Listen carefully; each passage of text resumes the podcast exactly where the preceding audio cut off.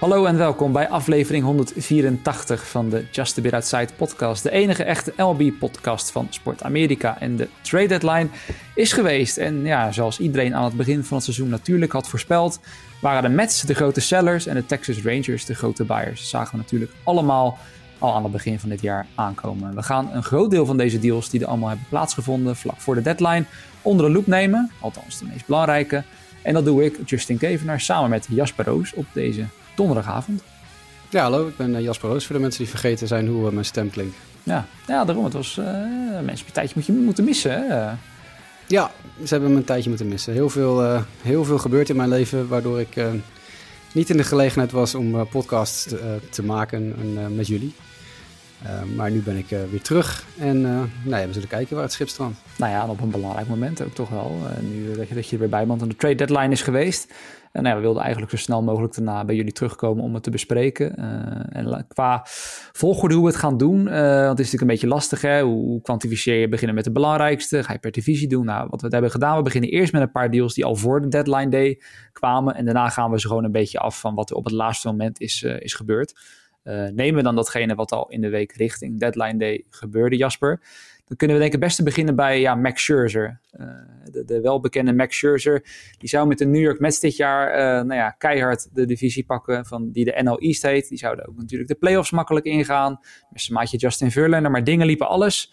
Liepen, liepen anders. Uh, David Robertson, de closer, werd weggehaald. En toen wilde Scherzer in gesprek met het management. En een dag later was hij weg. Ben je verbaasd ja, dat, dat de Mets toch uiteindelijk zo ver gingen als dat in eerste instantie dus nu zelf Scherzer is weggetrade? Nou, ik denk dat er al een klein beetje rond die, die David Robertson trade was er al natuurlijk wat, uh, wat, wat rook in, uh, in New York. Dat was natuurlijk al duidelijk iets, het, rommelt. Het, het, gaat totaal niet goed met, met de Mets. Dus natuurlijk, we hebben het hier ook in de preseason nog over gehad. Het allerduurste team ooit bij elkaar verzameld. Uh, het geld kon niet op door bij Steve Cohen. En dit team heeft gewoon absoluut niet gepresteerd. Maar ook echt gewoon helemaal niet gepresteerd. En dat is, er zijn een paar teams die vreselijk tegengevallen zijn. En ik denk dat de Mets wel misschien gezien de financiële kwalificatie van dit team de grootste tegenvaller van allemaal zijn. Hm. En dan is het op zich niet heel verrassend dat ze gaan verkopen. Um, en dan ja, horen daar jongens als Max Scherzer ook bij. Ik kan me voorstellen dat Scherzer zich als ja, teamoudste of in ieder geval een van de veteranen in het team geroepen voelde om eventjes te gaan informeren bij management. En ik kan me voorstellen dat hij aangegeven van luister, als dit jullie plannen zijn, dan uh, hoef ik hier ook niet meer te wezen. En dat bleek dus, want hij mocht zijn spullen pakken en naar Texas gaan. Want ja, de Rangers zitten natuurlijk zonder Jacob de Grom. Dus dan halen ze maar weer een andere ex-met. Ja, ja, om dat gat inderdaad op te vullen. En uh, nou ja, het bijzondere is ook, want uiteindelijk is dat gesprek ook... Ik meen door Scherzer zelf, zelf een beetje gelekt... omdat de GM van de Mets een beetje nog in vaag deed van... ah, we gaan een beetje... Uh, het is een beetje herpositioneren en een soort van reloaden leek, leek, leek het eerst een beetje te klinken. Hè? Dus van, oké, je verkoopt wat of doet wat grote namen weg, maar je gaat niet voluit tanken of voor alleen maar prospects halen. En Scherzer die zei gewoon doodleuk van ja, mij is verteld dat uh, nou ja, volgend jaar wordt een beetje een tussenjaar en uh, daarna willen ze pas weer echt uh, serieus gaan contenden. Nou ja, wat dus wel betekent dat ze niet per se kaart gaan tanken, maar duidelijk wel hun zicht hadden gezet op, op veel prospects in, in deze trade. En, en nou ja, niet alleen deze trade, we komen nog op de Mets ja, zo meteen voor, voor uh, deadline dag. Maar uh, als je dat helemaal beschouwt, en we kunnen dat nu bespreken, maar ook als we alle trades gehad hebben, hebben de Mets op zich wel zich heel goed hergepositioneerd voor, nou laten we zeggen, mid 2024 en verder. Ja. Uh, hebben ze flink wat, uh, ja, wat contracten geloosd. Ze hebben wel ook heel veel geld nog zelf op zich genomen, want ook voor Scherzer... Ja zijn contract is in grotere delen nog uh, in New York achtergebleven, terwijl hij voor de Texas Rangers gaat gooien. En latere trades komen op terug. Hetzelfde verhaal. Contracten blijven in New York achter of worden afbetaald door de Mets. Maar um, ja, als je kijkt naar het materiaal dat ze terug hebben gekregen. In het geval voor, uh, van Scherzer hebben ze Luis Angel Acuna. Ja, dat is familie van mm -hmm. Ronald Acuna. En dat was uh, zo'n beetje de top prospect in de Rangers organisatie. Of een van de top prospects in de Rangers organisatie. Dat is wel een serieus leuk speler. Dus ik bedoel, ja, je, je, je verliest dan Max Scherzer, de grote man, maar je krijgt wel uh, ja, talent voor de toekomst terug. Nou is ja. Acuna nog heel jong, maar die zal waarschijnlijk niet volgend jaar al klaar zijn. Nee, maar ja. over twee jaar werd een beetje be begroot inderdaad. En dan zeiden ze, ja, het ideale scenario heb je natuurlijk dan nog steeds Lindor op korte stop. En dan kan Acuna mm -hmm. op het tweede honk al liggen naast... Uh, ja, en Lindor die zei daar later nog in een interview van dat hij eigenlijk wel dat hij ook gewoon ziet dat ze volgend jaar weer mee gaan doen. Ik denk ja, dan ben je wel een goede organisatorische soldaat en dan praat je wel lekker mee met je. Ja, dat is altijd positief hè, Lindor. Dat, uh... ik, ik zie dat nog niet heel erg. Maar goed, en ze moeten natuurlijk ook, dat is het hele ding met de Mets. Ze moeten gaan kijken wat ze met Piet Alonso gaan doen. Want vergeet niet, hebben Steve Cohen die gooit met geld alsof het helemaal niks is. En terecht, ik bedoel, want hij heeft er verschrikkelijk veel van, dus waarom niet? Maar intussen zit Pieter Alonso nog steeds op, op zijn contractverlenging te wachten. Ja. En dat is toch de, dat is het gezicht van je franchise, het gezicht van je club. Ja, de dus je wat, is, is, wat Brandon Nimmo vorig jaar kreeg. Hè? Die kreeg dus Precies. een aardige contractverlenging. Of heb ik jou daar? Ja. Nou, maar je ziet ook dat, en dat is, dat is ook voor jongens die een langdurig contract bij de Mets tekenen. De, de, de Mets schrikken er niet voor terug om je ook gewoon weg te doen en je contract door te blijven betalen terwijl je niet meer daar speelt. Terwijl spelers dus ook vaak een langdurig contract bij een club tekenen omdat ze een zekerheid in hun leven hebben. Dat weten ze. Ik ben hier de komende paar jaar nog wel. Maar de, Mets hebben dus ook gewoon compleet scheid aan de situatie van oké, we moeten dus heel veel geld betalen om weg te gaan. Dat doen we dan maar gewoon, want het is maar geld. Dus spelers je zou kunnen verwachten dat er ook spelers zijn die denken: ja, ik wil misschien helemaal niet zo'n lange, lange termijn contract bij de Mets tekenen. Want dat lange termijn contract levert mij helemaal niet de zekerheid op die ik wil, die ik wil hmm. bereiken met zo'n lange termijn contract. Hmm. Dus misschien zegt Pieter Alonso ook wel van ja, joejoe, ik ga wel eventjes lekker uh, dit contract wat ik nu heb uitzitten. En dan ga ik de free agent markt op. En dan ben je gezicht van je franchise kwijt met zulke, met zulke moves, zoals nu met Scherzer en, en meer.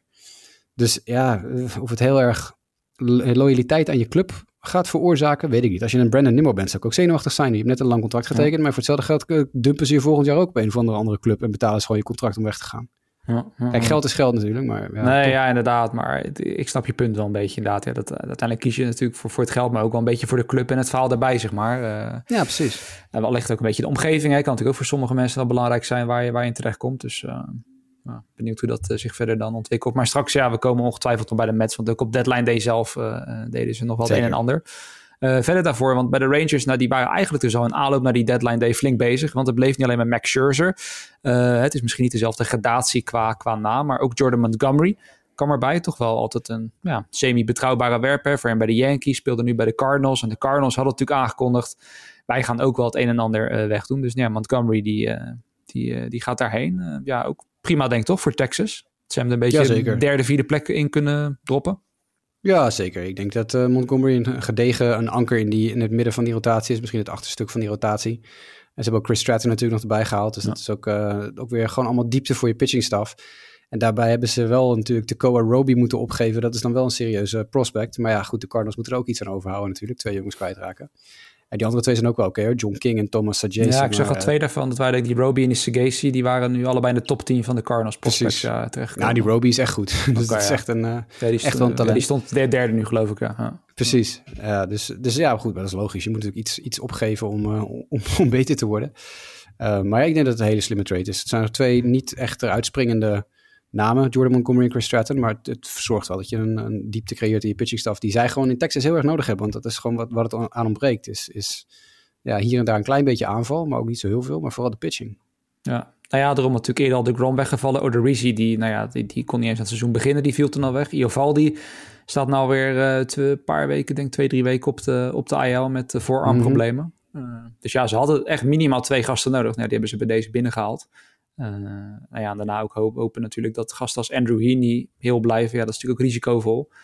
Dus ja, ze hadden er minimaal twee nodig. En dat hebben ze in dit opzicht al meteen, denk ik, goed, goed gedaan. Nou ja, nee, geef je wat voor Maar ja, ze zitten in een unieke positie. Niemand had verwacht dat ze zouden contenden. En ze staan er gewoon perfect voor nu. Ja, en daar komt bij dat ze nog een, team in de divisie hebben staan. Mhm. ja, die om wat voor reden dan ook, ook nog zijn gaan contenden en trades zijn gaan maken. Daar komen ze meteen al op. Maar dat is, ja, het is... Uh, die divisie is, is een beetje een gek huis nu. Met de Astros die zich versterkt hebben. Met de, de Angels die zich om wat voor reden ook versterkt hebben. En de Rangers die helemaal los zijn gegaan. Dus het is, het is wat dat betreft een fascinerende deadline geweest voor die divisie. Ja. Maar ja, ik bedoel, en vanuit Cardinals perspectief begrijp ik het ook. Je hebt Jordan Montgomery en Chris Stratton heb je niet nodig. Die kun je gewoon nu dumpen voor, voor talent. hebben ze ook gedaan met, uh, met Jordan Hicks, hè, die, uh, die 101, 105, wat is het, 105 mijl per uur gooiende reliever. Ja. Die hebben naar Toronto gestuurd voor onze grote vriend Sam Robertson, Nederlands mm pitcher. Dat is natuurlijk leuk voor Sam dat hij ja, een keer op deze manier in het nieuws komt. Maar aan de andere kant vraag je ook af, is het op dit moment een trade van de Blue Jays, waar de, in principe de, de, de player development afdeling als een huis staat. Mm Dan ga je naar een Cardinals team dat zo ondergeperformed heeft als uh, dit jaar. Nou hebben de Cardinals hebben ook al een vrij goede player development afdeling. Dus ja. voor, voor Sam is het een, uh, nou niet per definitie een slechtere, slechte move. Het is qua pitching in ieder geval wel een route zou je kunnen zeggen. Want daar, zeker, daar, ja, daar, ja. daar, is het niet bepaald echt een... Uh, nee, ze hebben hem bij de Memphis Redbirds gestald. Dat is de AAA van, van de Cardinals. Dus ja, wat dat betreft weer een stapje dichter bij de big leagues natuurlijk. Ja, ja, benieuwd hoe dat, uh, hoe dat uitpakt, uh, inderdaad. dan jouw White Sox, want daar komen straks ook nog wat betreft de deadline day bij. Maar die waren wel uitzonderlijk druk al voor, voordat de deadline day daar was. met onder Giolito die is vertrokken, Graveman die is vertrokken, Lance. Nou, je mag het misschien zelf even opsommen wat de exacte deals waren. Maar ja, ze waren flink aan het wheelen en dealen met ook wel goede opbrengsten denk ik uiteindelijk. Uitstekend. Ja, ze stonden van de week weer in uh, meerdere publicaties uh, met een A of een A+. Voor cijfers voor de trade deadline. Kijk, laten we begin, bij het begin beginnen. Ik ben maanden niet in de show geweest. En dat is misschien maar goed ook gezien het feit dat de White Sox het werkelijk waar een, een ei hebben gelegd. Dat misschien net zo groot is als dat van de Mets. Zei het niet dat de Mets een, natuurlijk een payroll hebben die twee keer zo groot is. Dus dat betreft is dat nog iets gênanter. Maar de White Sox hebben natuurlijk echt een verschrikking van een seizoen te mat gelegd. Een absolute verschrikking. En ook met het nieuws vandaag dat... Uh, Liam Hendricks Tommy John operatie is ondergaan. Hmm. En er dus ook weer twee jaar uit ligt. Uh, nadat hij natuurlijk teruggekeerd was van zijn kankerbehandeling. Uh, dat is, dit, is, dit is een verschrikking. Dit seizoen is hmm. voor, voor White Sox fans een, een nachtmerrie van begin tot het eind. Um, en het houdt ook gewoon niet op. Deze, dit, deze, dit team gaat 95 of 100 wedstrijden verliezen dit jaar. En dat is voor een team dat het seizoen inging als, uh, als playoff kandidaat. Uh, zonder enige discussie. En World Series nou, contender, zullen we maar zeggen. En die gaan gewoon 100 wedstrijden verliezen. Want ja, de boel is leeg verkocht. Het begon allemaal met Giolito en Reynaldo Lopez. Naar de Angels, die dus om wat voor reden ook zijn gaan kopen. Misschien om uh, Shohei Ohtani te heel lekker. Uh, ja, inmiddels al twee starts, maar uh, vannacht had hij er alweer zeven of acht. Negen runs tegen of, negen zelfs tegen de Braves. Ja, ja dat ging ja, niet... ging niet best, maar... Nee, nou Ronaldo Lopez daarentegen wel. Die liep van de week gewoon eventjes uh, 101 mijl per uur fastballs uh, te pompen alsof het niks was. Dat heeft hij bij de White Sox ook niet laten zien dit jaar. Dus dat is weer een aanklacht richting de player development van de White Sox of zo. Want die Lopez, die heeft nu... Je hebt die, hebt die gozer weer bij de Angels rondlopen, die Ben Joyce. Hè? Daar hebben we het al vaak over mhm. gehad toen hij nog in college was. Die 105 mijl per uur gooit. Nou, Ronaldo Lopez heeft nu al samen met Ben Joyce de meeste 100 plus mijl per uur fastballs gegooid in de geschiedenis van de Angels of zo. Dus uh, dat, uh, die is prima begonnen. Giolito totaal niet, maar ja, dat is ja, op zich ook wel begrijpelijk. Giolito is ook gescheiden hè, twee weken geleden. Dus misschien, mm, uh, die kondigde op Instagram twee weken geleden of zo, drie weken geleden aan dat hij en zijn longtime partner uit elkaar zijn. Uh, zijn, uh, zijn high school sweetheart. Mm. Um, die altijd heel lief en schattig waren. Maar zijn maar twee jaar getrouwd pas of zo. Die zijn volgens mij in het coronajaar of zo getrouwd, okay. daar in de buurt. Maar goed, dat, dat terzijde. Dus hij heeft ook nog heel veel dingen ja, op het privégebied ja. aan zijn hoofd. Ja. En dan word je ook nog getrade, weliswaar naar de Angels. Giolito letterlijk geboren, ik geloof drie kilometer bij het Angels uh, stadion vandaan. Hij komt uit Zuid-Californië. Mhm. Dus hij is echt naar huis gegaan. Maar dan kijk je naar de, de, de terugkeer voor de White Sox en dan krijgen ze twee ja, echt serieuze prospects terug. En daar wordt nu al over gezegd dat de Angels waren ja, wanhopig. En die hebben catcher Edgar Quiero, of Edgar Quero, ik dacht maar aan hoe je het uit wil spreken, teruggestuurd naar de White Sox. En dat is uh, een van de beste catcher prospects van heel Amerika. De jongen is pas 20, een switch hit in de catcher. Fantastische defensieve catcher, maar heeft er ook vorig jaar geloof ik 17 uitgebeukt in uh, single A. Dus kan er nog een beetje slaan. Hoog contact, heel veel walks. Uh, alles wat de White Sox niet hebben zit in het pakketje van Edgar Quero, die pas 20 of 21 is. Dus die hebben eindelijk, de White Sox hebben natuurlijk geen catcherdiepte. Nu hebben ze er weer eentje bij. Pitcher Kai Bush hebben ze ook nog gehaald. En Kai Bush was een werper die volgens mij in het coronaseizoen of het seizoen daarna gedraft is. Uh, door de Angels. En de White Sox waren toen ook al aan hem gelinkt. Die hadden ook wel interesse in Kai Bush. Maar hebben hem uiteindelijk niet gedraft en de Angels wel. Dus nu hebben ze hem alsnog. En dat is ook een pitcher die volgend jaar waarschijnlijk wel in de majors kan staan al. Ja, precies. Ik zie dat hier 2023 staan. Ja. En ook die Caro, die is meteen ook de tweede prospect achter Colson Montgomery. Ja. Als ik inderdaad de bio lees, dan is het wel echt inderdaad... Uh, ja, dat is een serieus. Ze zijn zo doorontwikkeld inderdaad. Uh, nou ja, vooral als catcher zijn er natuurlijk. Hè, sowieso een premium positie. Uh, ja, als je mm -hmm. daarin wat kan aanvallend, dan kan je er snel zijn. Ja. ja, en de White Sox dachten gelijk, we, we sturen ook maar een, uh, uh, halen nog maar een catcher binnen. Want ze hebben Kendall Graveman naar de Astros gestuurd in ruil voor Corey Lee. En mensen die MLB de Show hebben gespeeld vorig jaar, die weten nog wat voor een absolute legend Corey Lee was vorig jaar. En dat was het Face of the Franchise of het Face of the Future programma of zo met die kaart. Heb jij vorig jaar gespeeld? Nee, ik speel pas sinds dit jaar, maar dat is dat, ja, nu, nu dit dan Future Stars, maar ik kan me voorstellen wat je, wat je dan bedoelt. Ja, vorig jaar heette het ook zoiets of zo, Future Stars geloof ik. Maar daar zat Corey Lee zat erin, die had echt geloof ik 125 power en 120 contact of zo. Dat is wel vrij goed, ja.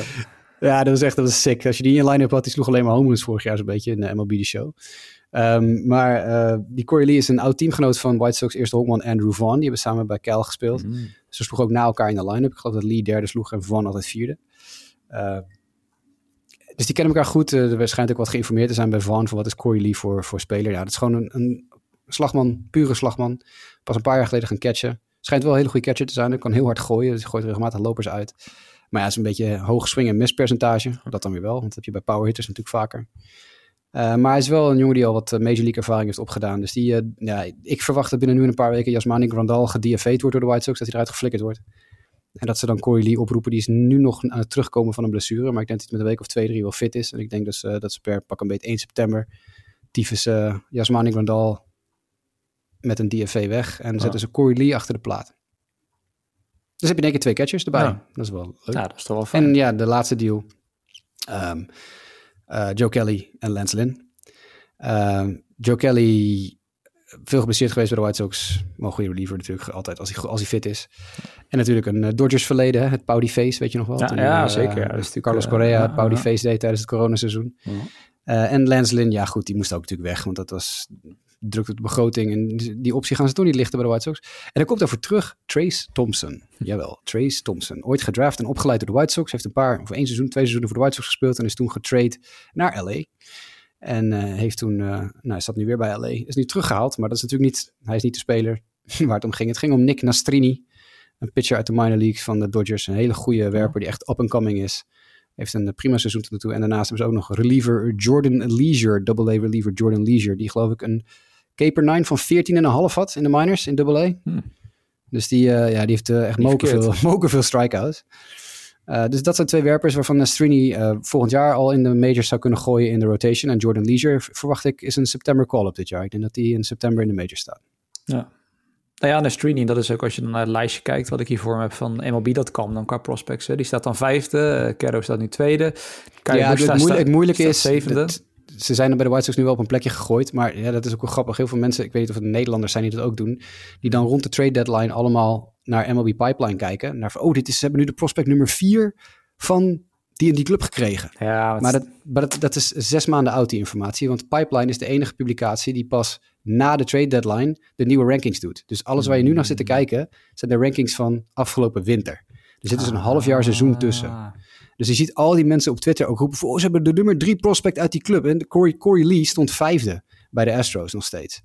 Maar als je naar Fangraphs keek of naar Baseball America, stond hij 19e en 28e. Ja. Omdat hij gewoon niet zo'n heel goed seizoen heeft tot nu toe. Maar die, die publicaties hebben al gedurende het seizoen hun lijsten geüpdate. Terwijl Pipeline het altijd pas na de trade deadline doet. Dus dat is niet heel representatief. Maar toch, nou, maar meer wel voor, voor het punten zijn er nu wel. Dan, in ieder geval, ook al is het een half jaar wel aardig wat in die top 10 terechtkomen. Dus die in ieder geval, met het begin van het jaar ervoor stonden wel flink, uh, flink geüpgrade. Ja, maar die Corey Lee, wat, wat staat die Corey Lee nou pipeline bij de White Sox? nu veertiende bij de White Sox. Nee, precies. En die stond vijfde bij de Astros. Dat klopt natuurlijk niet. Want zo goed is het White Sox minor league systeem ook niet. Dus nu, is, nu hebben ze het geüpdate na de trade deadline. Hebben ze al die nieuwe spelers een nieuw plekje gegeven in die nieuwe top 30 lijstjes. Mm -hmm. Dus dan is het logisch dat hij bij de White Sox nu 14e staat. Mm, want die hebben een minder goed farmsysteem dan de Astros. En daaraan kun je dus zien dat die lijst dus niet klopt. Nou, van de, van de Astros. maar goed, dat terzijde. Dat ja, gaat over het talent, neemt dat niks. Uh, neemt Jordan Leisure van de Dodgers, die pitcher, ook leuke gozer, 100 mijl per uur. Lekker gaan. Ja, maar goed, de White Sox waren dus druk. En dan komen we straks nog bij wat andere deals die er dan nog echt op het laatste moment plaatsvonden. Maar ja, de Angels, we hebben het net al even eh, kort benoemd. Maar ja, het is een soort gekke manier van all-in gaan. En het is ook logisch, want ze hebben natuurlijk niet... Ze hadden niet extreem veel te bieden. Ja, oké, okay, ze hadden Shohei Otani eh, te bieden eventueel natuurlijk. Waarmee je de, de, de, de motherload had binnen kunnen halen eventueel ja, besloten ze niet te doen. Ze willen toch all in gaan. En dan halen ze ook bijvoorbeeld nog later CJ Crone en Randall Gritchik op bij de Rockies. Die natuurlijk ook... Want dat, uh, dat gaat je echt... Ja, nergens meedoen. Maar inderdaad, dat zijn dan wel van die spelers dat je denkt... Ja, het is leuk om erbij te hebben. Maar eh, zie jij het al voor je in de World Series... dat, dat, dat, dat CJ Crone op het eerste om de laatste out in zijn handschoenen krijgt... Uh, toegereikt en uh, nou. Shohei Otani in de, in de armen springt. Ik, ik zie het niet voor me, maar... Ik ook niet echt. Hoewel het natuurlijk geinig is dat Kroon is natuurlijk een ex-Angels speler. Dus dat hij nu weer terug is op het oude nest is dan wel weer leuk voor hem. Volgens mij is, was Gritchik ook al een keer eerder bij de Angels. Dat weet ik maar ja, die is, uh, die, is, die sterker nog, die is gedraft door de Angels. En er was nog één, één plek voor Mike Trout, begreep ik. Dat is in dezelfde draft. Uh, ja, ja, ja, dat klopt. Iets anders gelopen met Randall Gritchik. Al oh, uiteindelijk prima carrière gehad, maar uh, ja, ja, geen Mike Trout is wel een mafcase, maar goed, dat is een ander verhaal. ja, het is, niet helemaal lekker, lekker, niet meer goed in zijn hoofd, maar goed. Um, ja, dit is, dit is nou niet dat je denkt, dit is inderdaad precies wat je zegt. Dit is op een heel rare manier all ingaan voor dit seizoen. Het slaat helemaal maar, maar, ze, kunnen, ze kunnen nog steeds niet meedoen. Nee, precies. Maar het is wel lastig, zeg maar. Ergens snap ik het wel, want je hebt Shohei Otani, de beste speler die er is. Je weet waarschijnlijk dat hij weggaat. Dus ja, ook die GM zit natuurlijk in zijn hoofd met van... Ja, als we nu ja, de Mets, die Mets die zijn payroll aan het clearen om, om niet te gaan halen deze ja, dat zou, dat zou heel goed kunnen, ja. Dat zou heel goed kunnen. Maar ik snap dus wel een beetje de splagaat waar de Angels in zitten. Um, maar ja, uiteindelijk ga je uiteindelijk wel de gevolgen hier later van voelen. De farm system is al jaren niet zo heel erg uh, best. Dat je dan hier nog wat restjes van weggeeft voor dit soort type spelers. Valt te bezien hoe dat in de toekomst gaat, gaat helpen. Niet, eh, denk ik. Maar goed, dat, uh, dat is al jaren zo bij de eentjes. Ik zag van de week wel Trout weer eventjes uh, een tribune op en afrennen tijdens zijn rehab. Die is aan het trainen om weer terug te komen. Ja. Dus nou ja, goed. Okay, we zullen zien wat dat op gaat brengen. Ja, verder nog wat kleine dingen, die zal ik even opzommen en dan kan je altijd nog zeggen wat, wat je het meest in het oog springt. Maar Noah Syndergaard, uh, ja, toch niet meer zo machtig als dat hij voorheen in, zijn, zijn, vroegere dagen was. Maar die is door de Dodgers weggetraind naar de Cleveland Guardians voor Ahmed Rosario, die ook niet een bepaald heel goed seizoen beleeft. Maar hij gaat in de kort, op de korte stop daar spelen samen met Kike Hernandez waarschijnlijk afwisselend, want die is ook weer terug bij de Dodgers. Die werd uh, weggetraind door de Boston Red Sox. Twins en Marlins was ook wel een bijzondere. Die wisselen twee relievers uit die op papier een beetje gelijkwaardig lijken. Jorge Lopez die gaat naar Miami. Dylan Floro die bewandelt dan weer andersom de andere weg richting Minnesota. Lopez, is, Lopez die lefty? Uh, of niet? Ja, het is wel, ik weet even niet of hij links of rechts anders wel dat het ook een voormalig Oriole is. Daar was hij toen heel goed vorig jaar. Klopt, ja. Die hebben toen weggedaan naar Twins en dit jaar was hij het een beetje kwijt, maar... Ja, maar Floro ook. Dit is inderdaad een beetje een change of scenery. Uh, dat ze hopen dat het weer dat het ja. ergens anders klikt, werkt en uh, dan, uh, dan komt. Nou, Carlos Santana, de catcher, die komt ook elk jaar weer terug. Uh, ja. die heeft denk ik ook al vijf teams gehad in de afgelopen twee jaar. Nu zat hij bij de, bij de Pirates. Nou, gaat natuurlijk ook nergens zijn. Is weggetraind naar de Milwaukee Brewers, waarmee hij dan misschien wel in de playoffs weer wat, wat kan doen. Zoals hij vorig jaar bij Seattle aan het einde natuurlijk de, de Brewers die, die zijn wel interessant. Die werden in heel veel trade talks werden die genoemd of besproken. Mm -hmm. um, zelfs voor Eloy Jimenez van de White Sox schijnt er mm. serieus uh, interesse van de Brewers zijn geweest. Maar dan halen ze Carlos Santana. Oké. Ja, dat is iets andere. Ze dachten, ja. ja, de Cincinnati Reds die doen ook niks. Dus dan hoeven wij het ook niet, nee, zo, niet zo heel ver te gaan om het te laten werken. En dan tot slot de Royals hadden misschien wel de meest ja, ik weet niet of fascinerend het goede woord is, maar die hebben Taylor Hearn gehad. Nou, dat valt denk ik niemand van zijn stoel af. Die hebben ze gehaald bij de Atlanta Braves. Maar die had Atlanta notabene een week daarvoor. Uh, ze hebben er nog wel wat geld over gemaakt, maar die werd in principe gedfa'd door, door Texas. Uh, die hebben Taylor dus min of meer bijna gratis opgepikt. En de Royals die dachten toen, nou, we moeten toch voor hem traden. Dus die doen Nicky Lopez dan weg. Die toch een, ja, het was natuurlijk geen bijzondere speler, maar gewoon een betrouwbare backup infielder was daar. Uh, ja, dan niet vaak gezien dat een team iemand die een week eerder gratis kon oppikken, er dan wat voor opgeven. Heel raar. Ja, maar ja, goed, als je toch al van Taylor Hearn af wil, dan kan je hem net zo goed maar gebruiken om... Uh, oh, sorry, als je van Nicky ja, Lopez, Nicky Lopez blijkbaar dat ging, dat, ging niet echt, dat ging niet echt heel lekker dit jaar. Dus wat dat betreft, als je dan liever Taylor Hearn wil hebben, nou ja, vooruit dan maar.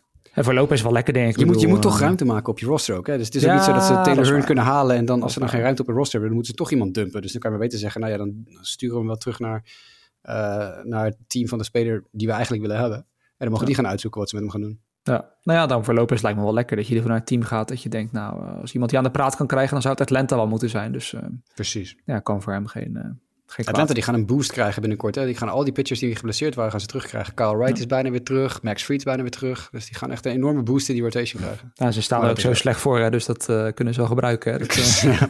ja, sarcastisch voor de duidelijkheid. Hè, mensen. Ja, de Braves die staan, nou ja, ze hebben geloof ik een acht game voorsprong op de Dodgers in de, in de, in de National League. Dus dat ja, voor beste record, dat gaat wel, uh, dat gaat wel lekker daar. Dan uh, nou ja, echt de deadline day stuff. Dus de deals die echt uiteindelijk op het laatste moment plaatsvonden. En dan beginnen we ook weer bij de match. Ik heb, ik heb trouwens, heb jij uh, heb je het live gevolgd? Twitter of zo of niet? Nee, dat niet echt uiteindelijk. Het, het, was ook meer, ik was aan het werk geloof ik ook sowieso. Oh, een groot deel. Dus ik heb, ja. ik heb MLB Network aangezet om, uh, om zes uur s avonds Nederlandse tijd. En ik heb zo ongeveer zes uur lang alleen maar MLB Network zitten kijken. Wat trouwens echt een verschrikking is als je...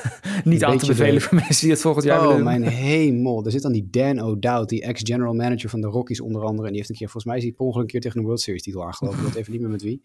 Maar die zit een partij onzin te verkondigen. Dat doet gewoon pijn aan je ogen. Echt, het is verschrikkelijk. Die op een gegeven moment had in een heel verhaal... was hij twee werpers aan het vergelijken, ik weet niet meer wie. Die allebei beschikbaar waren gemaakt. Was het Jack Flaherty en Dylan Cease mm of mhm. zo? Ja, ze Ik weet niet meer. En toen zei hij, ja nee, maar Dylan Cease, die moet je toch helemaal niet willen halen? En, en dat hele panel daar zit hem aan te kijken van, sorry, wat, wat, bedoel je? Uh. Ja, zegt hij, ja, maar dat, dus hij is helemaal niet zo heel goed dit jaar. En, uh, en ja, waarom, dan zeggen ze dat, dat, ze dat ze de wereld moeten opgeven om Dylan Cease te krijgen. Dat je honderdduizend spelers en allerlei prospects moet kwijtraken voordat je Dylan Cease... Hij zegt, ik zie het helemaal niet. Dat jongen is helemaal niet zo waardevol. En ik, volgens mij was het alleen die, eh, die host, die, uh, ben zijn naam vergeten, maar die zei van ja, maar goed, Dylan C staat nog wel twee seizoenen en drie playoff runs voor het minimum zo ongeveer onder contract. Mm. En dat met Sienem ik denken van, oh kut, ik heb iets heel doms gezegd. Maar die man die heeft het dus totaal niet, die, die gaat een speler die na dit seizoen free agent is, vergelijken met een speler die nog twee jaar onder contract staat na dit seizoen. En waar je dus nog drie keer de playoffs mee in kan voor minimumloon zo ongeveer. Ja. Wat voor een, team als Baltimore helemaal interessant kan zijn natuurlijk. Precies. Voor, voor, voor een, jongen die, die echt vorig jaar nog tweede werd in de Cy Young. Het is goed, die hele MLB Network Trade Show. Er stond op een gegeven moment stond er Jake Flaherty in plaats van Jack Flaherty in een graphic. Uh, ze hadden op een gegeven moment een, een oh die Edgar Quero waar we het net over hadden. Die mhm. catcher hadden ze, werden ze aan het aanduiden als een outfielder. Hmm. Het was echt een verschrikking. Die mensen, dat is het officiële kanaal van Major League Baseball. En die kunnen dit gewoon helemaal niet. Maar goed, dat even terzijde. Gelukkig zijn wij er om in ieder geval uh, die, die paar Nederlandse, Nederlandse diehards van de juiste duiding te, te voorzien. Dus dat is, uh, dat is in ieder geval fijn. Dan vullen wij onze, onze, onze plicht, of dat proberen wij te doen althans. Uh, maar zoals ik zei, laten we gewoon meer bij de mes beginnen. Want kijk, de mensen die het luisteren, die hebben het natuurlijk waarschijnlijk allemaal wel meegekregen. Maar na Max Scherzer ging natuurlijk ook zijn maatje Justin Verlander weg. En het waren dus nou ja, drie mooie maanden met, hm? met Verlander in in de Big Apple. Maar hij gaat dan uitgerekend terug naar de Houston Astros. Want je gaf het net al aan, Jasper. Ja, de Astros die, uh, die zien de Rangers voor zich staan. En die denken, daar moeten we even overheen toepen. En dat doen ze dan met Verlander. Ja, het is vet grappig dat Scherzer zo meteen pitcht voor de Rangers. En uh, vandaag, hij staat nu op dit moment te gooien trouwens. Mm -hmm. uh, en dat uh, Verlander is een, nu tegenover hem staat. want die gaan van teamgenoten naar, nou ja, vechtend voor, een, voor dezelfde divisietitel voor verschillende teams. Ja. Dus uh, wat dat betreft is het natuurlijk extra grappig. Ja, kijk, er was natuurlijk maar één team. Verlander had een full no-trade clause, dus hij mocht precies bepalen waar hij heen ging. Hij heeft het goed naar zijn zin gehad bij Houston. Hij heeft een titel gewonnen bij Houston. Hij heeft de Cy Young gewonnen bij Houston. Um, hij is grote vriendjes met Jim Crane, die ook blijkbaar niet zoveel moeite had met wat geld over te nemen. Hoewel de Mets ook weer, geloof ik, 59 miljoen... het zakje doen, ja. ja. 59 miljoen dollar, geloof ik, alles wat ik opgeteld of zo, nog uh, overhevelen naar, uh, naar Houston voor het contract van, van Verlander. Maar ja, goed, er was natuurlijk maar één team waar Verlander ooit naartoe kon. En dat was gewoon weer terug naar Houston. Ook omdat Kate Upton vond het ook altijd heel leuk, heb ik begrepen. Dus die, uh, die vond het ook op. Ja, dat is ook belangrijk om daarin naar je partner uh, te luisteren. Nee, precies. Dus ik denk, dit was een foregone conclusion, zoals ze dat zo mooi zeggen in, uh, in het Engels. En ja, ik denk dat dat voor de Astros een prima move is. De Astros hebben wel twee echt serieuze prospects naar New York gestuurd. Dit was voor de New York Mets ook echt een uitstekende trade. Ondanks dat ze ze feitelijk gezien gewoon gekocht hebben natuurlijk. Want ze hebben net zoveel geld naar Houston gestuurd. Totdat Houston zei, nou dan geven we je wel wat, uh, wat betere prospects terug. Mm -hmm. uh, die prospects zijn Drew Gilbert en Ryan Clifford. Uh, die Drew Gilbert, dat, is, dat was, de, was vorig jaar, twee jaar geleden, dat hij de de MVP van de College World Series was of zo voor uh, Mississippi, geloof ik. Ja, dat zou uh, kunnen, ja. Ik heb het wel voorbij zien komen inderdaad. Of Tennessee, ja. Tennessee, Tennessee was het, ja. Tennessee, ja, ja, ja. ja, Um, dus dat is echt een sparkplug. Het, is, het ziet een beetje uit als een running back. Het is een klein, klein uh, propje van een kereltje. Ja. Maar die kan echt serieus honkballen. En die Ryan Clifford, dat is een, een prospect die heel erg veel helium had. We hebben de term er even dit jaar, wat allemaal niet genoemd. die echt uh, als een, die heeft staan beuken in de minors. Echt, echt staan beuken. Het is eigenlijk een outfielder, maar hij heeft vooral heel veel eerste honk gespeeld. Dat is dan wel wel jammer. Maar uh, nee, dit, dit is een, goede, een goed pakketje hoor voor, uh, voor, de, voor, de, voor de Mets. En de Astros krijgen Justin Verlander, wat natuurlijk ook gewoon de beste pitcher uit onze, ja, ons leven op dit moment is, denk ik. Ja. Nou ja, en dat dan ook, uh, het, het, bijzondere was dan ook dat toen de deadline uh, eenmaal voorbij was, dat Framber Valdes vervolgens een no-hitter uh, gooide hè, voor de Astros. Ja. Dat, dat vergeet eigenlijk in geen goed seizoen heeft verder. Maar nee, ja. maar die dan toch ineens, ja, klikt het en gooit hij zo'n geweldige wedstrijd. Misschien niet tegen het meest indrukwekkende team, want het waren de Guardians, meen ik. ja, klopt. Ja, de Guardians. Maar toch, die ook. Ja nog heel veel getrade hebben. Ja, ja, daar komen ze ook op. Ja, Blijf vooral luisteren. Bijzondere strategieën vond ik ook wel ja, maar ja. nou ja. Guardians de Guardian. Ja, nee, maar de Astros, uh, ja, dat, uh, dat wordt, wordt wel in ieder geval een hele fascinerende strijd om te volgen tussen de Rangers. Want ze zijn duidelijk allebei all-in gegaan. En uh, allebei versterkt. ja, het wordt gewoon heel mooi om te volgen tot aan het eind. Het is heel jammer dat ze geloof ik elkaar niet al te vaak meer tegenkomen alleen. Maar ja, dan nog wordt, dat, wordt dat mooi. Dan wel om het eigenlijk van de Mets af te maken. Want er is er nog een rijtje met spelers die ze ook hebben weggedaan. nou ja, gelukkig geen Pieter Alonso nog. Hè? gelukkig. Nee. Uh, maar wel Mark Canna, die ging naar de Brewers. Tommy Pham, die ging naar de Diamondbacks. En reliever Dominic Leon, die ging naar de Angels. Want nou nogmaals, de Angels die moesten ook wat dingen doen. Dus ook Dominic Leon hopen ze gaat ze verder helpen. Ze hadden nog wel uh, Phil Bigford en Adam Kolarek gehaald. Twee relievers van de Dodgers. Um, ja, iemand moet namelijk gooien bij de Mets. Ja, dat ze toch ineens dachten, al die gasten doen we weg. Um, nou, misschien moeten we even wat halen. En snel rondgebeld, wat is er goedkoper beschikbaar. Ja, nou, deze twee gasten, waar de Dodgers blijkbaar uh, uh, ja, wel vanaf konden, Dus, dus ja, ook hier zie je dus duidelijk wat veteranen weg met Kerna en Fam... die best wel wat zullen kunnen betekenen voor respectievelijk Milwaukee, Arizona. Maar ja, waar New York gewoon niet zo heel veel meer aan gaat hebben de rest van het, van het seizoen. Nee, nee. Ja. ja. Dan laten we dan inderdaad maar met naar de Guardians gaan. Ik had hier dan wel, het zijn natuurlijk de race, maar de Guardians waren in eerste instantie betrokken natuurlijk in een trade met hun. En wel een bijzondere, denk ik. Met Aaron Cevali. Natuurlijk een van die vele werpers die de afgelopen jaar bij Cleveland is doorgekomen. En dat ik altijd heb van, nou, als je die, die scoutingsrapporten leest, niet per se heel indrukwekkend, maar het werkt dan toch. Uh, nou ja, Cevali gaat nu dat werk voortzetten bij de Tampa Bay Race. Maar daarvoor geven de Race best wel een goede prospect op, toch? In uh, Kyle Manzardo. Zeker. Echt, echt een beuker. Echt een fantastisch seizoen. Eerste Hongman, dat dan weer wel. Want ja, de eerste Hongmensen, dat zijn natuurlijk of het niet de allerbeste atleten die je je kan voorstellen. Mhm. Maar Manzardo is echt een serieuze slagman. En ik denk ook dat, uh, dat hij voor de Guardians op een zeer korte termijn al heel goed gaat kunnen zijn. Uh, dus dat is echt een, echt een goede prospect. En Savali is ook wel een prototype pitcher die bij de race denk ik heel goed past. Sowieso waren zijn peripherals en zijn stats al best wel goed dit jaar voor Cleveland.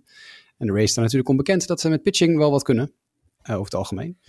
Dus ik, uh, ja, ik ben hier wel een fan van, van deze trade voor allebei de teams. Ik vind Kyle Manzardo echt een leuke prospect.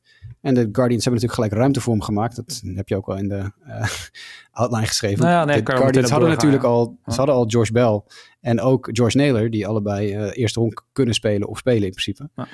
Uh, maar ze hebben daarna natuurlijk meteen uh, George Bell van de hand gedaan. Maar uh, ja, ik vind het een, voor allebei de teams een leuke trade. De Guardians die, die gaan niet meer, denk ik, meedoen. Ik denk dat de Twins met deze divisie weg gaan wandelen. Ja. Want ja, in principe zijn de Guardians zijn ook voor de toekomst gaan bouwen. En, en de Rays gaan er natuurlijk voor met Savali. Die hadden wel een pitcher nodig nog. Nou, het is op zich wel een leuke, leuke trade. Ja, nou ja, de race hebben natuurlijk hè, uiteindelijk de afgelopen maanden hebben we het wel eerder over gehad. Hè. Het is natuurlijk een beetje achteruit gegaan. Hè. Inmiddels staan ze ook tweede in de divisie. Achter de Orioles staan er weliswaar vlak achter. Maar toch, die, die grote voorsprong die is langzaam een beetje weg, uh, weg uh, verdampt. Dat kan met name natuurlijk omdat het met qua starting pitching best wel lastig was. Uh, met Glennon die er even uit was. nou ja, Drew Rasmussen en Jeffrey Springs zijn allebei voor langere tijd weggevallen. Mm -hmm. Die komen ook niet meer terug. Uh, dus ja, ze hadden wel een gaatje daar te vullen op zijn minst. En ik denk met Cevali, wat je net zegt, ja, de race staan er wel een bekend, denk ik, dat ze daar wel uh, Zeker, ja. mee weten wat ze daarmee, wat ze daarmee moeten. En de Guardians, nou, je zei het al, Josh Bell en had weggedaan. Die gaat er naar de Marlins, die... de Marlins komen, hebben ze niet echt losgenomen hier, maar die straks een beetje, beetje terugkomen. Dat ze toch, hè, Robertson hebben ze gehaald om, om de poolpen te versterken. Josh Bell om, om de offense een beetje verder te helpen. Uh, daarvoor geven ze dan Gene Segura en Khalil Watson op. Oh, Segura geloof ik meteen gedFA'd. Meteen ja. Het is wel de bekendste naam misschien in deze trade, maar uh, ja, Segura is op zijn zacht gezegd niet echt meer op zijn... Nee, het ging, het ging allemaal om Khalil Watson. Want Khalil Watson is wel echt een serieus prospect. Terwijl Scherzer nu in zijn eerste start voor de Texas Rangers de honken vol vier wijd gooit. Oh. Dus dat is een goed begin van zijn Rangers carrière. Volgens mij is de eerste start, toch? Volgens mij ja, ja, ja. Ja, dus uh, hij uh, gooit nu uh, met de honken vol vier wijd. En dus staat het 1-0 voor de White Sox. Um, dat gaat niet, geen stand houden natuurlijk, maar dat is een ander verhaal. Um, die Khalil Watson, die zat ook vorig jaar in dat Face of the Franchise of Future Stars programma... waar ik mm -hmm. net mhm. over Corey Lee had bij MLB The Show. En dat is een gozer die knijterhard kan lopen. Echt een super atleet. Die toen ook in de eerste ronde is gedraft door de Marlins. Maar die heeft flink wat off-the-field issues ja, gehad. Ja. Hij heeft behoorlijk wat... ja, is bij vechtpartijen betrokken geweest, geloof mm. ik. En hij, is, heeft een keer een knuppel met een knuppel naar een, scheidsrechter gewezen. Zo van, ik kom je halen straks nadat hij een strikeout kreeg ja. of zo, weet ik veel. Dus het is een beetje een mafklapper. Um, maar ja, dat, blijkbaar hebben de Guardians zoiets van... we halen hem lekker weg uit Florida, uit de verleidingen van Florida. Ik wil net zeggen. en, uh, in Cleveland hebben we iets minder last van, de, van die verleidingen. er is in Cleveland geen fuck te doen. Nee, dat je kan uit Hard Rock van Amerika. Uh, ja, de, de Rock and Roll Hall of Fame. Ja, ja, ja. Dat, uh, die heb je ook nog. Dat is, maar daar, is het, daar houdt het wel eens een beetje mee op. als ik eerlijk ben. Maar dus ja, die Khalil Watson is een ontzettend high upside speler. Heel atletisch, fantastisch, heel snel. En dus ja, de, de, de sky is the limit bij die gozer. Maar het moet allemaal wel eventjes uh, op de goede plek gezet worden. Ja. Zullen we maar zeggen. Ja, nou interessant. Maar ja, überhaupt de Guardians dan interessant in die zin dat uh, je, je, zou zeggen dat ja, ze toch wel kans maakten. Nu nog steeds twee wedstrijden achter de Twins, die ook niet bepaald heel erg druk waren. Deze nee. trade deadline, maar toch ja, uiteindelijk de business decision genomen om te zeggen van nou, het is niet echt een complete rebuild, maar dit is dan misschien wel een voorbeeld van een beetje reloaden en dan hopende dat je volgend jaar, stel dat Mazzardo er heel snel bij komt, uh, ja, dat je dan volgend jaar wel in deze divisie, die dan ongetwijfeld weer vrij zwak zal zijn, wel uh, ja. mee Even, even tussendoor, hè. Ik, ik, heb dat, denk je, dat vermoeden dat je altijd net zei, we Scherzer met Tonken voor. Ik heb de White Sox Rangers mm -hmm. aanstaan op de achtergrond. Trace Thompson slaat net bijna een Grand Slam in zijn eerste slagbeurt. maar begint hij niet altijd heel goed? Bij de Dodgers begon hij dit jaar toch ook extreem goed of zo. Dan is hij een week heel goed en dan... Uh... Stel je voor dat hij is de eerste slagbeurt terug voor de derde keer terug bij de White Sox. Hè? Want hij is al één keer eerder uh, teruggehaald. Voor de derde keer bij de White Sox dat hij zijn eerste slagbeurt tegen Max Scherzer een Grand Slam zou slaan. maar goed, niet gebeurd. Dat terzijde. Dat, uh, maar goed, sorry. We hadden het over? Oh, ja, nou ja, uh, laten we verder gaan op de, op de, White Sox maar, als we het nu er toch over hebben. Want die waren nog niet helemaal klaar. Maar uh, ja... Het, het, ook met de Marlins. Nee, ook met de Marlins inderdaad. Want je boy Jake Burger, die, ja, die verlaat het nest. Die gaat wel naar het verleidelijke Florida.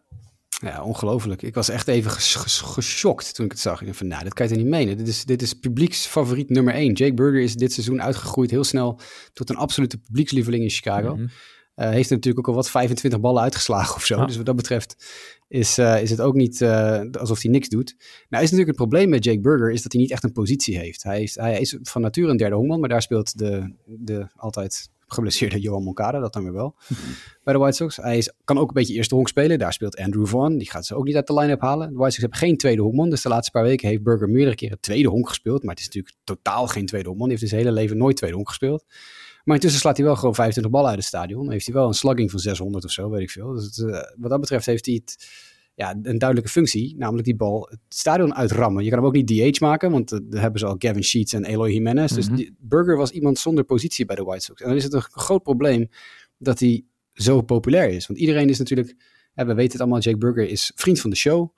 We hebben hem, uh, we hebben hem geïnterviewd met, uh, met onze podcast. voor de mensen die dat nooit gehoord hebben, die kunnen helemaal terugscrollen in de feed van onze show. En dan naar de Meet the Prospects aflevering 1, geloof ik. Episode 1. Er is ook maar eentje geweest. Dus wat dat betreft is het makkelijk zoeken. Ja. Uh, we hebben een gesprek van drie kwartier met Jake Burger gehad. Super aardig gozer. Ik heb nog regelmatig met hem uh, gedM'd en geappt.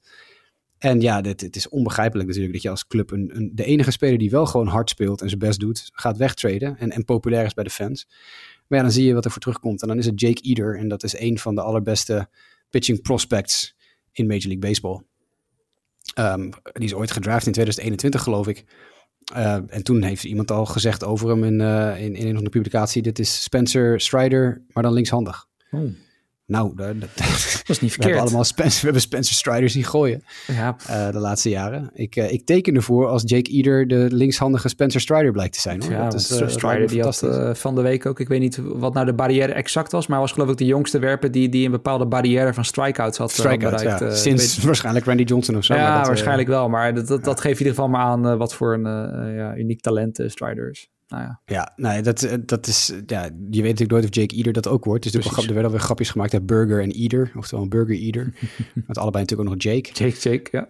Maar ja, die, die Jake Eater, die is net Tommy John uh, gehad vorig jaar. Hij is net weer terug nu. Hij heeft zijn, uh, zijn eerste paar wedstrijden weer gegooid. En dat is natuurlijk een beetje roestig. En de bal gaat af en toe niet helemaal waar hij naartoe wil. Maar dat is logisch als je net Tommy John hebt gehad. Zijn laatste wedstrijd, zijn laatste start voor de Marlins organisatie, 11 strikeouts. Dus uh, ik, hm ik ben heel enthousiast. Ik vind het heel jammer dat Jake Burger weg is. Want ik vind Burger is een van mijn favoriete spelers van de laatste paar jaar. Gewoon puur met hoe leuk die was om naar te kijken. Het is een hele mm. aardige goos, hele leuke jongen.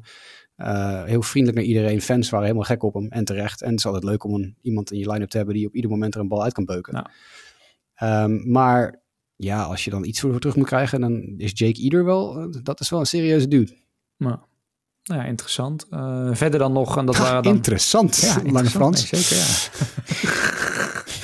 Fascinerend. Fascinerend. Nee, uh, wat dan verder... Ik zat meer naar de volgende te kijken, maar dat ik dacht van ja, hoe, uh, wat gaan we daarover zeggen? Nou ja, Keenan Middleton, de reliever, die werd dan ook weggedaan. Ik denk dat je daar iets minder per se hele warme Nee, maar dat is toch weer, dat is weer een mooi... Die hebben de Sox ook een handje van de laatste paar jaar. Een reliever van de, van de puinhoop, van de, van de, van de vuilnisbelt oppikken in de, in de winter. Ja. In springtraining een paar dingen aan hem veranderen. Een half jaar uitstekend gooien. Middleton heeft een prima eerste seizoen zelf gehad. De laatste paar weken iets minder. Maar de, rest van het eerste seizoen ging prima. En uh, dan toch nog verkopen, nog kunnen flippen voor een, uh, voor een speler die misschien op de rand van de Yankees top 30 van de prospect stond. Ja. Juan Carella. Nou ja, goed, dat is een hele jonge gast, nog 21 geloof ik, linkshandig met een enorme sweeping slider en een geweldige curveball. Uh, dus ja, wel Rule 5 eligible aan het eind van dit jaar. Dus hij moet op de 40 man gezet worden aan het eind van dit seizoen. Willen de White Sox hem houden. Maar ja, goed. Het is een jongen met een heel hoge strikeout potentie, maar die weet nog niet helemaal goed waar de bal heen gaat. En voor de Yankees, ja, die moesten iets doen. Hè. Dit was echt ook één minuut voor de deadline verstreken of zo. Hebben ze hun eerste trade gemaakt dit jaar. Ja, dat was inderdaad... Uh... En anders was, het, anders was het ook nog zo geweest, waren zij het enige team geweest die geen trade hadden gemaakt. Nee, ze hadden dus daarna Spencer Howard van de Phillies. Uh, ja, die kwam er nog achteraan. Die, die, die, er nog bij kwam. Of uh, voormalig Philly, maar die kwam van de Rangers nu. De Rangers, ja. Uh, ja, wat... Maar Middleton, ja. Weet je, Middleton heeft een prima seizoen en de Yankees moesten toch iets doen. Nou ja, goed, dan maar een reliever halen. Maar de Yankees zitten natuurlijk ook in een enorm beroerde positie. Nou ja, dat wil ik net zeggen. Want, niet worden dit nee, maar dat, dat, dat vond ik ook wel een beetje uit, uit deze moves. Uh, bedoel, de Yankees hebben een positief record. Maar ja, ze zitten toevallig in de zwaarste divisie van het honkbal. Waarmee ze dus nu laatste staan met een 56-52 record. Kan je deze deadline dan een beetje beschouwen als ze toch soort van de witte vlag al zwaaien van het gaat niet worden dit jaar. Of gewoon dan toch hopen dat er nog iets klikt. Maar ja, dan moeten de Stantons van deze wereld en zo. Toevallig vannacht sloeg hij er wel een bal uit. Maar ja, ja toch een beetje tot leven komen. Ik denk inderdaad dat het een beetje witte vlag is. Over witte vlag gesproken. Scherzer in zijn eerste inning. Drie runs tegen, tegen een ploeg die echt geen deuk in een bakje boter kan slaan. dat deed Dane Dunning het een stuk beter vannacht. Ja. Die gaf er eentje precies, op. ja. Maar goed, dat terzijde. Um, ja, de Yankees, dat, is, dat worden we gewoon niet dit jaar. Hè. Dat is gewoon, ik denk dat we die conclusie wel kunnen trekken. Lekker voorbarig, maar toch. Um, als Keenan Middleton je enige serieuze deadline addition is, dan, ja, dan heb je ook niet zo heel veel interesse om uh, je team beter te maken. Dus. Nee. Ach ja. Nee, en dan ook nog het nieuws uh, wat ik toevallig net uh, voorbij zag komen, dat Domingo Herman klaar is. Die, ja. die, die wordt behandeld voor ja, alcoholverslaving, moest, zo moest ik het lezen geloof ik, ja. Nee, dat heb je heel goed gezegd. Hij is inderdaad van het roster afgehaald, op de restricted list gezet en naar een afkikkliniek gestuurd om af te kicken van zijn alcoholverslaving. Daar schijnt hij al vaker last van te hebben gehad in het verleden natuurlijk geen goed seizoen tot die perfect game. En ja, blijkbaar heeft hij daar iets te hard van gefeest of zo. Want uh, hij schijnt toch alweer het hele seizoen behoorlijk uh, veel alcohol te drinken. Hmm.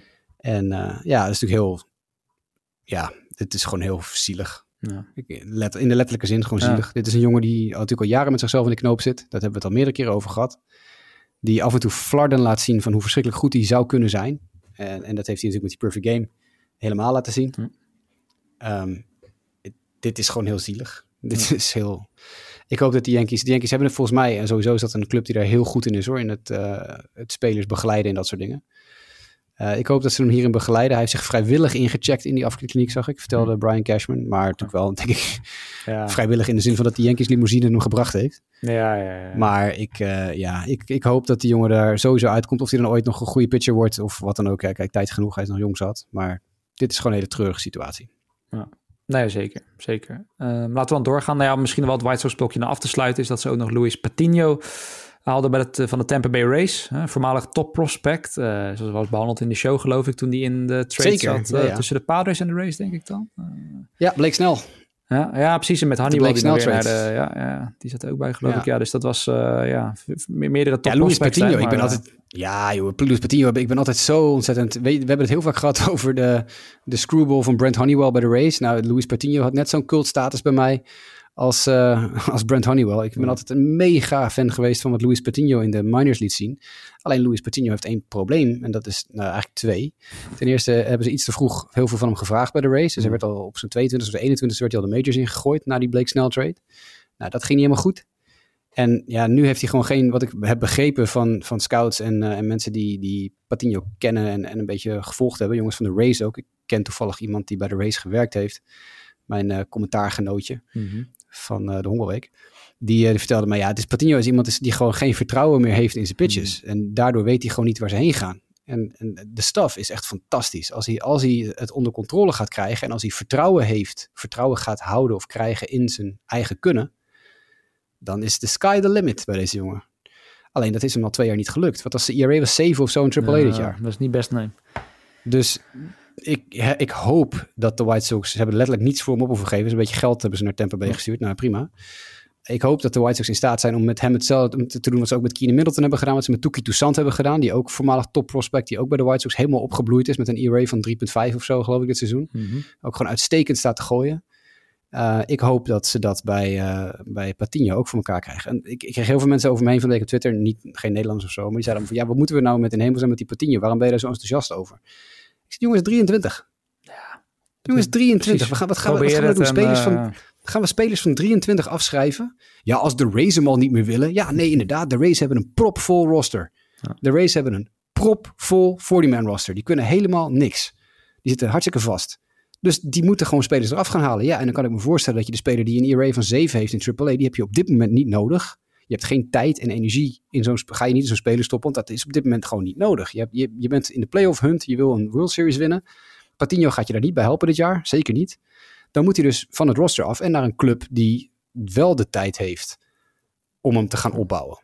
Nou, de White Sox hebben wel aangegeven, we willen volgend jaar weer meedoen. Nou, toen heb ik me eventjes een scheur gelachen. Van waar ga, waar ga je mee meedoen volgend jaar? Met wat er nu op je roster staat, ga je echt niet meer meedoen volgend jaar. Maar goed, dat is een ander punt.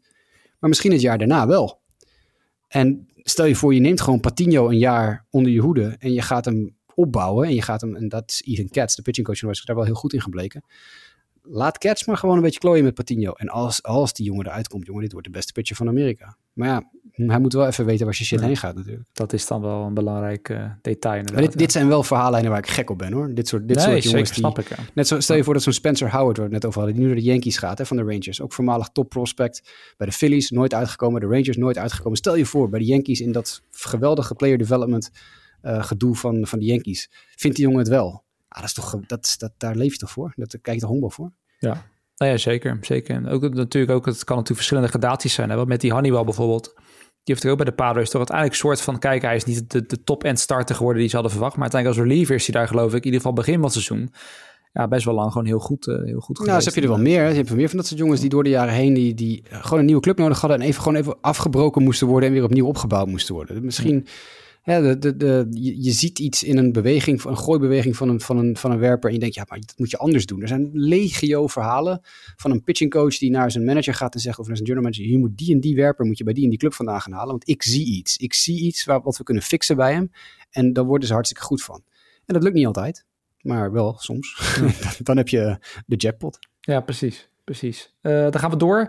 De Baltimore Orioles, natuurlijk koploper in de AL East. En toch wel uh, misschien wel een van de leukste verrassingen. Zo waar niet de leukste verrassing misschien wel. In Major League Baseball dit jaar, gezien hoe goed zij het doen. Dat ze zich staande houden in deze divisie. Uh, ja, daar waren veel ogen op gericht. Uh, werd ook veel in verband gebracht, onder andere met Dylan Cease, geloof ik. Maar uiteindelijk ja, willen ze toch niet echt afscheid nemen van de echte absolute top prospects, zo lijkt het. En dat, dat hadden ze moeten doen hoor, bij Dylan Cease. Maar als ze voor ja. Dylan Cease gegaan waren, dan hadden ze vier of vijf prospects uit hun top 30 moeten over, overhevelen. Ik, denk, ik nou geloof ja, de, het verhaal gaat dat de White Sox om Jackson Holiday vroegen. Maar ja, die ga je niet krijgen, want het is de nummer 1 prospect in baseball. Maar je kan altijd vragen. Maar een Jordan Westburg of zo, een Colton Cowser en, uh, en dat soort jongens. Ik uh, had het wel gezien hoor. Ik zag het helemaal voor me. Maar, ja. maar goed, hebben ze dus niet gedaan. En dan wil ik niet zeggen dat ze genoeg nemen. Maar dan komen ze misschien in een categorie lager uh, bij, bij Jack Flaherty uit van de Cardinals. Uh, waar ze dan drie uh, prospects voor, uh, voor opgeven. Cesar Prieto, een infielder. En dan pitchers Drew Rom en Zach Showalter. Ja, en dan heb je Prieto, die, dat is dan de beste van de drie. Uh, de Prieto was de enige die in de top 30 stond van, uh, van prospects voor de Orioles. En vergeet, vergis je niet, de Orioles hebben acht spelers in de top 100. Hè, ja, acht dat was prospects zie je ook aan al die gasten die nu al doorbreken dit jaar. Dat is echt uh, En ik heb toen, toen die Dylan Cease verhalen rondgingen, ben ik even door die prospectlijst gaan bladeren. Jezus Christus, dat die top 10, dat die, die, die, top 10 van die jongens zou je in de Major League kunnen zetten. En die zouden beter zijn dan 14 teams in de Major League. De, ja. Alleen al de top 10 van Baltimore. Dat is echt absurd. Dat is, dat is, die, die hebben echt een. Die gaan als ze het slim spelen. Want ook uh, Henderson gaat steeds beter. Gunnar Henderson ja. gaat, uh, gaat in de major steeds beter. Minder, maar al, nu echt uh, goed bezig. Hè? Ja, die is echt goed bezig. Adley Rutschman is natuurlijk al ja, een van de beste spelers in de American League. Op hoe jong die, met hoe jong die is. er, er komt een lading spelers aan van, van Baltimore. Dat hou je niet voor mogelijk. Nou ja, maar goed, uh, die Prieto is er ook eentje. Drew Roman en Zach Showalter zijn vooral heel high upside spelers. Dus daar, daar moet nog heel veel aan gesloten worden. Maar oh ja, dat hebben ze bij St. Louis, kunnen ze dat wel.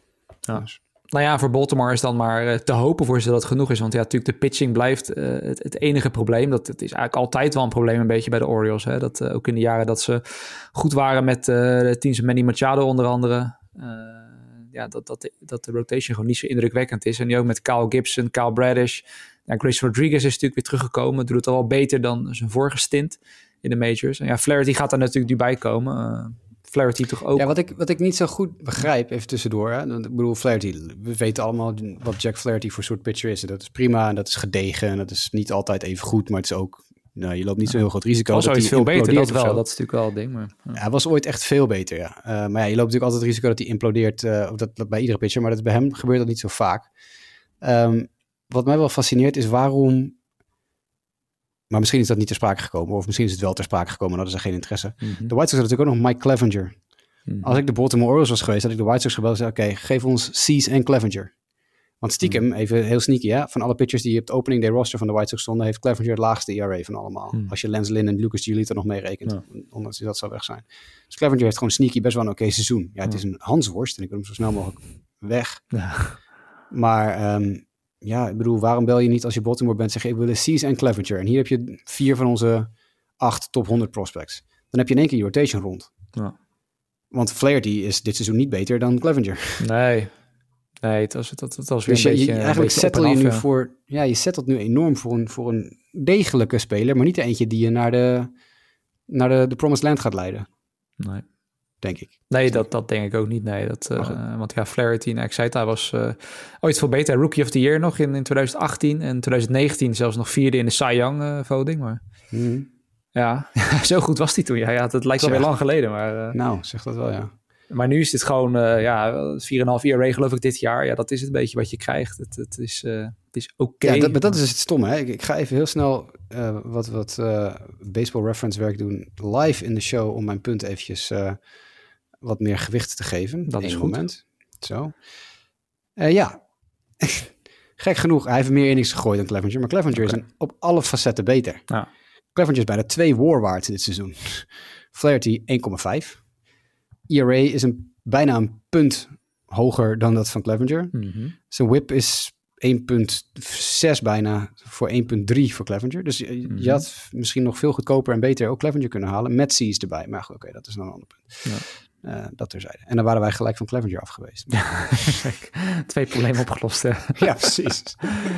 nou ja, we gaan zien wat Flaherty voor ze, voor ze, voor ze gaat, uh, gaat brengen. Of die ze, ja, playoffs zitten er wel dik in. En of die daar wat voor ze kan betekenen, dat, uh, dat valt te bezien. En natuurlijk een andere interessante ploeg die we dan nog helemaal niet hebben besproken, waren natuurlijk de San Diego Padres. Want uh, we hebben het over teleurstelling gehad. Maar ja, de Padres die hangen daar een beetje tussen. Want uh, kijk naar alle onderliggende statistieken, dan zouden ze veel beter moeten zijn dan hun record. Het zit er wel in. De spelers zijn er voor een groot deel. en nu langzaam maar zeker kruipen ze ook omhoog. Hè, want ze staan nu, even kijken, nog maar één win under 500. dan wel zo'n zes wedstrijden achter op San Francisco, dat dan tweede staat in die divisie. En ze komen er een beetje, een beetje aan. En ja, toch hebben ze de beslissing genomen om zich misschien niet heel indrukwekkend te versterken. Uh, maar ja, wel een beetje met uh, gasten als Rich Hill onder andere. Uh, de pitcher, we hadden het net vooraf erover, die gaat naar zijn dertiende team toe. nog eentje en hij heeft Edwin Jackson. Ja, die gaat, die gaat nog steeds door. Die komt over van Pittsburgh samen met G-Man Choi. Uh, geeft ze wel Onbegrijpelijke trade trouwens voor de paard. Laten we even vooropstellen. Rich Hill eh, en Jiman Choi, die kan ook geen deuk in een pakje boter slaan op dit moment. Dus nee, ja, ik, ik begreep met, met Choi dat dat vooral zou komen. Want later hebben ze ook nog uh, Garrett Cooper opgehaald ja. bij de Marlins.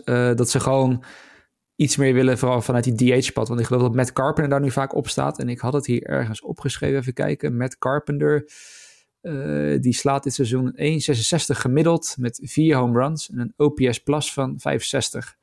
Nou, niemand zag dat aankomen natuurlijk. Naar die ene flare-up die had en, uh, na vijf jaar kut. En ja. één goed seizoen. Bij de Yankees. Maar goed, ja. ja en toen uh, hebben ze hem dat contract, ik geloof tweejarig contract ook zelfs aangeboden. Uh, ja, dat, dat, is echt drama. En ik begreep dat het vooral bedoeld was. Kijk, Choi en Cooper zijn geen supersterren of zo. Maar die zitten in ieder geval, als je alleen maar OPS Plus vergelijkt. Dus hè, als je bij de 100 zit, dan ben je league average.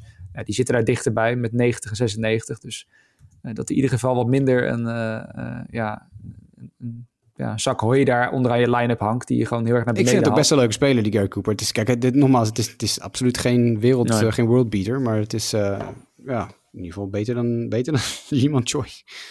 Ja, nou ja, en, en in ieder geval wel beter dan wat ze dus hebben met, met Matt Carpenter. Ja. Dus, uh, maar ja, dan wel bijzonder voor die Cooper, dat ze daar dan wel een, uh, ja, toch ooit ook veelbelovende werper voor opgeven. En Ryan Weathers, die naar de Marlins ja. gaat. En dat is dan ook wel interessant, hè. De Marlins toch vooral buyers, maar hier ook vooral een beetje met het idee van, nou, die Weathers, misschien kunnen wij het wel uh, eruit krijgen. Ja, Marlins natuurlijk best wel goed geweest de afgelopen jaren met pitchers. Dus. Ja, klopt. Ryan Weathers echt niet goed, hè? Gewoon nee? echt dit jaar, dit jaar echt niet goed. Nee, dit jaar nee, dat niet, nee. Nee, maar ook, ik bedoel, als je kijkt naar... Uh, hij zit nu drie jaar in de league, 2021, 22 en 23. Zijn, ER, zijn laagste ERA is 5,3. Ja. We hebben het over 5,3, 9,8 en 6,25. Uh, dan heeft hij vorig jaar natuurlijk maar één wedstrijd gegooid. Dus dat is niet helemaal representatief. Nee, het is, dat is gewoon niet goed. En, en het was altijd wel een leuke prospect. En vooral omdat zijn vader natuurlijk uh, acht jaar in de majors heeft gespeeld. Maar uh, mm, I don't know. Wat veel interessanter is, uh, denk ik, het gevolg van deze deal, van het, het halen van Ryan Weathers door de Marlins, is dat ze Edward Cabrera hebben geoptioned naar AAA. Hmm. En volgens mij zit hij nu aan zijn max? Dat weet ik even niet mijn Zit hij nu aan zijn max nou, voor hetzelfde verhaal is als met uh, Yuri Perez. Oh, of uh, bedoel je zo? Uh, okay. maar dat weet ik even niet helemaal uit mijn hoofd. Ik zit even heel snel te zoeken of ik roster resource kan vinden. Marlins. Want als ze nou Edward Cabrera kwijtraken, dat is nou, dat is nou wel weer een leuk projectje. Daar moet een team moet daar eventjes een keer een, een, een, gokje mee wagen. Dat is een leuke werper. Even kijken, Edward Cabrera. Ja, hij heeft nog maar één option. Dus hij is, hij is dit, dit, als dit al geüpdate is, want hij is net een paar uur geleden geoptioned, dan is hij nu op nul. Hm. Dus dat is ook interessant. Dat is ook wel interessant, ja. Ook pas 25. Ja. En dan, uh, dan, dan verder om misschien in ieder geval het uh, Padres af te maken. En verder halen ze ook nog Scott Barlow, uh, de closer van de Royals. Uh, de Royals moesten spelers wegdoen. Uiteindelijk zie je dat ze dan toch vooral relievers hebben weggedaan. Net Chapman, die ging al eerder naar Texas toe. Hebben we niet besproken, maar dat was eigenlijk al twee, drie weken geleden, geloof ik. lang geleden, ja. Al, al gebeurd. Die ging toen daarheen. En Barlow was daarmee nu de closer in Kansas City. Was die al een tijdje. Die gaat nu naar de Padres om ook daar iets mee te versterken. Um, ja, kijk, ik vind het een beetje dubbel. Het zijn geen indrukwekkende versterkingen.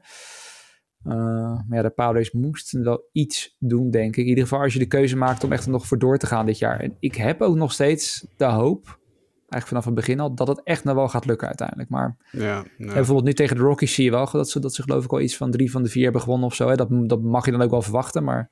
Uh, ze lijken nu wel de laatste twee, drie weken tegen in ieder geval zwakke tegenstanders wel echt gewoon meer, uh, meer te winnen. En ja, uiteindelijk met al die kwaliteiten. En als je ziet hoeveel one-run games ze verliezen, het moet toch een keer de, de goede kant opvallen, zou je zeggen. Maar dat, uh, Tja, wie weet. Valt te bezien. Als we nog even kort uh, blijven daarin en daarna hebben we nog wat laatste korte deals als uh, laatste roundup, is dat de D-backs, want dat vind ik wel opvallend. Voor mijn gevoel de National League en ook vooral die National League West, best veel teams die dan toch nog dingen proberen om er maar bij te komen. Waarbij de D-backs denk ik een um, goede hebben gedaan. Aan Paul Sewald van de Mariners. Een hele betrouwbare closer gebleken dit jaar. Uh, die gaat naar de D-backs die daar zelf wat problemen hadden. Meerdere spelers daar geprobeerd, maar elke keer uh, weer switchen. Nou, nu valt Sewald dat in en staat ook nog voor volgend jaar onder contract. Dat wel interessant is. En ja, daarmee doen ze vooral wat uh, ja, middle of the pack infielders van de hand. Zoals Josh Rojas, outfielder Dominic Canzone en infielder Ryan Bliss. Ehm, dus ja, vanuit Mariners perspectief, ik weet niet, ja, het zijn leuke hitters, meer voor op de bank, maar... Ja, ik denk niet... Ik, ik weet niet zo goed wat het idee erachter is. Maar ja, goed. Met, uh, onze vriend Jerry Poto, die, uh, die heeft zijn trades weer binnen. Ja, hij moet wel bezig blijven, ja. Hij moet wel bezig blijven. Ja, het is wel bezigheidstherapie voor hem. Ja, ja. En wat ik het is eigenlijk, Arizona haalt Jace Peterson van Oakland nadat ze Josh Rojas ja, het hebben getraind. Dus eigenlijk halen ze vergelijkbare spelen. En ze halen gewoon een oudere George Rojas. Ja, het is echt. Maar goed, oké, dat zal. Die er ook op zin wel oké in zit, geloof ik, dit jaar. Ik bedoel, Oakland is verder kom en kwel, maar uh, ja, ja, speelt nog wel oké, geloof ik. Uh, en zat ja, we hebben, hebben het over uh, AJ Pollock die naar San Francisco gaat met zijn 49 OPS plus. En Mark Mathias, ex-Hongerweek, ja, ja, maar San Francisco is dan misschien nog wel goed om te doen. Maar kijk, dat Seattle hier een beetje wat, wat, wat, rare deals maakt en, en verder niet echt wat doet, oké. Okay. Uh, ja, dat, dat is al daaraan toe. Maar San Francisco, die zitten er echt volop in. Die staan tweede in de National League West. Staan en die halen AJ Pollock. Ja, en die halen AJ Pollock, waar je denk ik echt gewoon geen reet aan hebt. Helemaal niets. 49 en, en, en, daar, en daar, daar blijft het dan ook bij. Voor de rest hebben ze niks gedaan. Dus dat vind ik wel... Nee, uh, ongelooflijk, maar goed. Wonderlijk, ja. Dus nee, de Giants, het, het, het, zal wel benieuwen. Als je ziet de Diamondbacks, die zijn tenminste nog bezig met dingen om, om er dichterbij te komen. Dus ja, of het eigenlijk goed uitpakt, dat valt te bezien. Maar uh, ja, vanuit de Giants vind ik het wel een bijzondere strategie. Um, en de D-backs dan tot slot deden wel Andrew Chafin weg. Die was dus ook af en toe closer. Dan weer niet. Die gaat richting Milwaukee. Wat dan toch elke keer weer een beetje terugkomt. Milwaukee. Dat ze toch her en der ja. dingetjes hebben teruggehaald. En die geven daar Pieter Strzelecki. Dat zou een beetje de Poolse uitspraak zijn. Het is natuurlijk Amerikaan, maar Poolse roots. Ja, het zal wel Strelecki worden, maar Strelecki. ja. Die, uh, die gaat naar uh, Arizona. Een beetje vergelijkbare relievers. Alleen de een linkshandig, ander rechtshandig. Ja. Dat, ja, uh, dat is om het even. Dan nog een paar korte dingen tot slot. Um, de Cubs, die waren ook toch een soort van buyers, hè? Die, Zeker. Hadden we ook niet verwacht aan het begin van het jaar. Maar uiteindelijk houden ze de Bellingers en de Stromers toch gewoon vast. Uh, omdat ze er niet die, heel... Ze dropten gelijk even 20 runs op de Cincinnati Reds gisteren. Ja, dus, uh, nou ja, dat, dat ook. moet ik zeggen, Stroman zit er overigens niet zo heel lekker in de laatste tijd. Maar goed, ze staan nog steeds maar drie wedstrijden achter de Reds. Waar het dus best wel goed tegen ging de afgelopen twee wedstrijden. Op ze zachts gezegd. Hebben ook best een run differential in de divisie. Maar ik denk dat dit er best wel aan bijdraagt. Die halen dan Jamer Candelario uh, van, de, van de Washington terug. Nationals. Ja, halen ze terug. Dat doet het heel ja, goed dit jaar. Van de, ja. van de Cubs naar de Tigers getrade ooit. Ja.